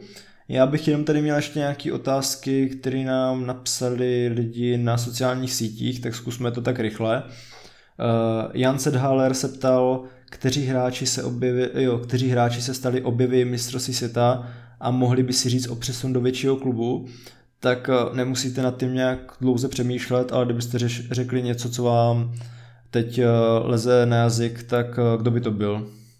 Tak někteří ty hra, některé ty hráče jsme vlastně vyjmenovali si myslím i v té ideální sestavě, nebo já jsem tam zmínil toho Fernandéze, teoreticky by se dal brát i ten McAllister, určitě Joško Guardiol, vlastně i Amrabat, takže řekl bych, že tohle to jsou taková nejvýraznější jména. Jo, abych to asi měl úplně stejně, případně jako teď v rychlosti mě asi nikdo moc také další nenapadá. Co ty Honzo? Já bych se neopakoval, tak řeknu Agerta a Unahy. Hmm taky zajímavé možnosti. Pak Tomas G2 se nás ptal na top 3 nejkrásnější góly turnaje, což pro mě asi takhle zpětně je jako těžký si to vyhodnotit, ale snad se tom nebude zlobit, když to trošku poupravíme. Tak kdybyste se takhle chce zamysleli, tak který gol vám vlastně uh, jako přijde takový nejvíce jako zajímavý, nebo který se vám prostě nejvíc, nejrychleji vybaví při vzpomínce na šampionát?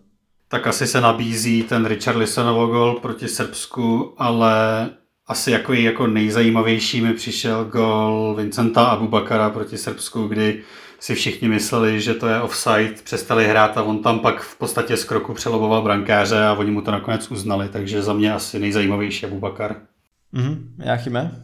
Mně se asi taky nejvíc líbil ten gol Richarlisona proti Srbsku a nejzajímavější za mě nizozemský signál před vyrovnáním na 2-2 tak já nebudu vás eh, opakovat a mně se hodně líbil ten, eh, který dal Neymar Chorvatsku. Sice to moc nepomohlo, ale tu akci, jak vlastně rozjel, tak v takovém zápase, ve kterém nemohli překonat eh, Livakoviče, tak jak to působilo strašně jednoduše ta akce, tak to se mi jako hrozně líbilo a možná mě to až v ten moment překvapilo, jak to vlastně bylo jednoduchý. A poslední otázka, to jsme možná mohli se o tom pobavit už dřív, ale No Identis tady se ptal, co říkáme na časté výsledky 0-0. Tak uh, přišlo vám, že často se hrálo 0-0? V těch skupinách mi to přišlo docela často, že se hrálo 0-0. Ve vyřazovací fázi to bylo po základní hrací době 0-0, tuším jenom dvakrát.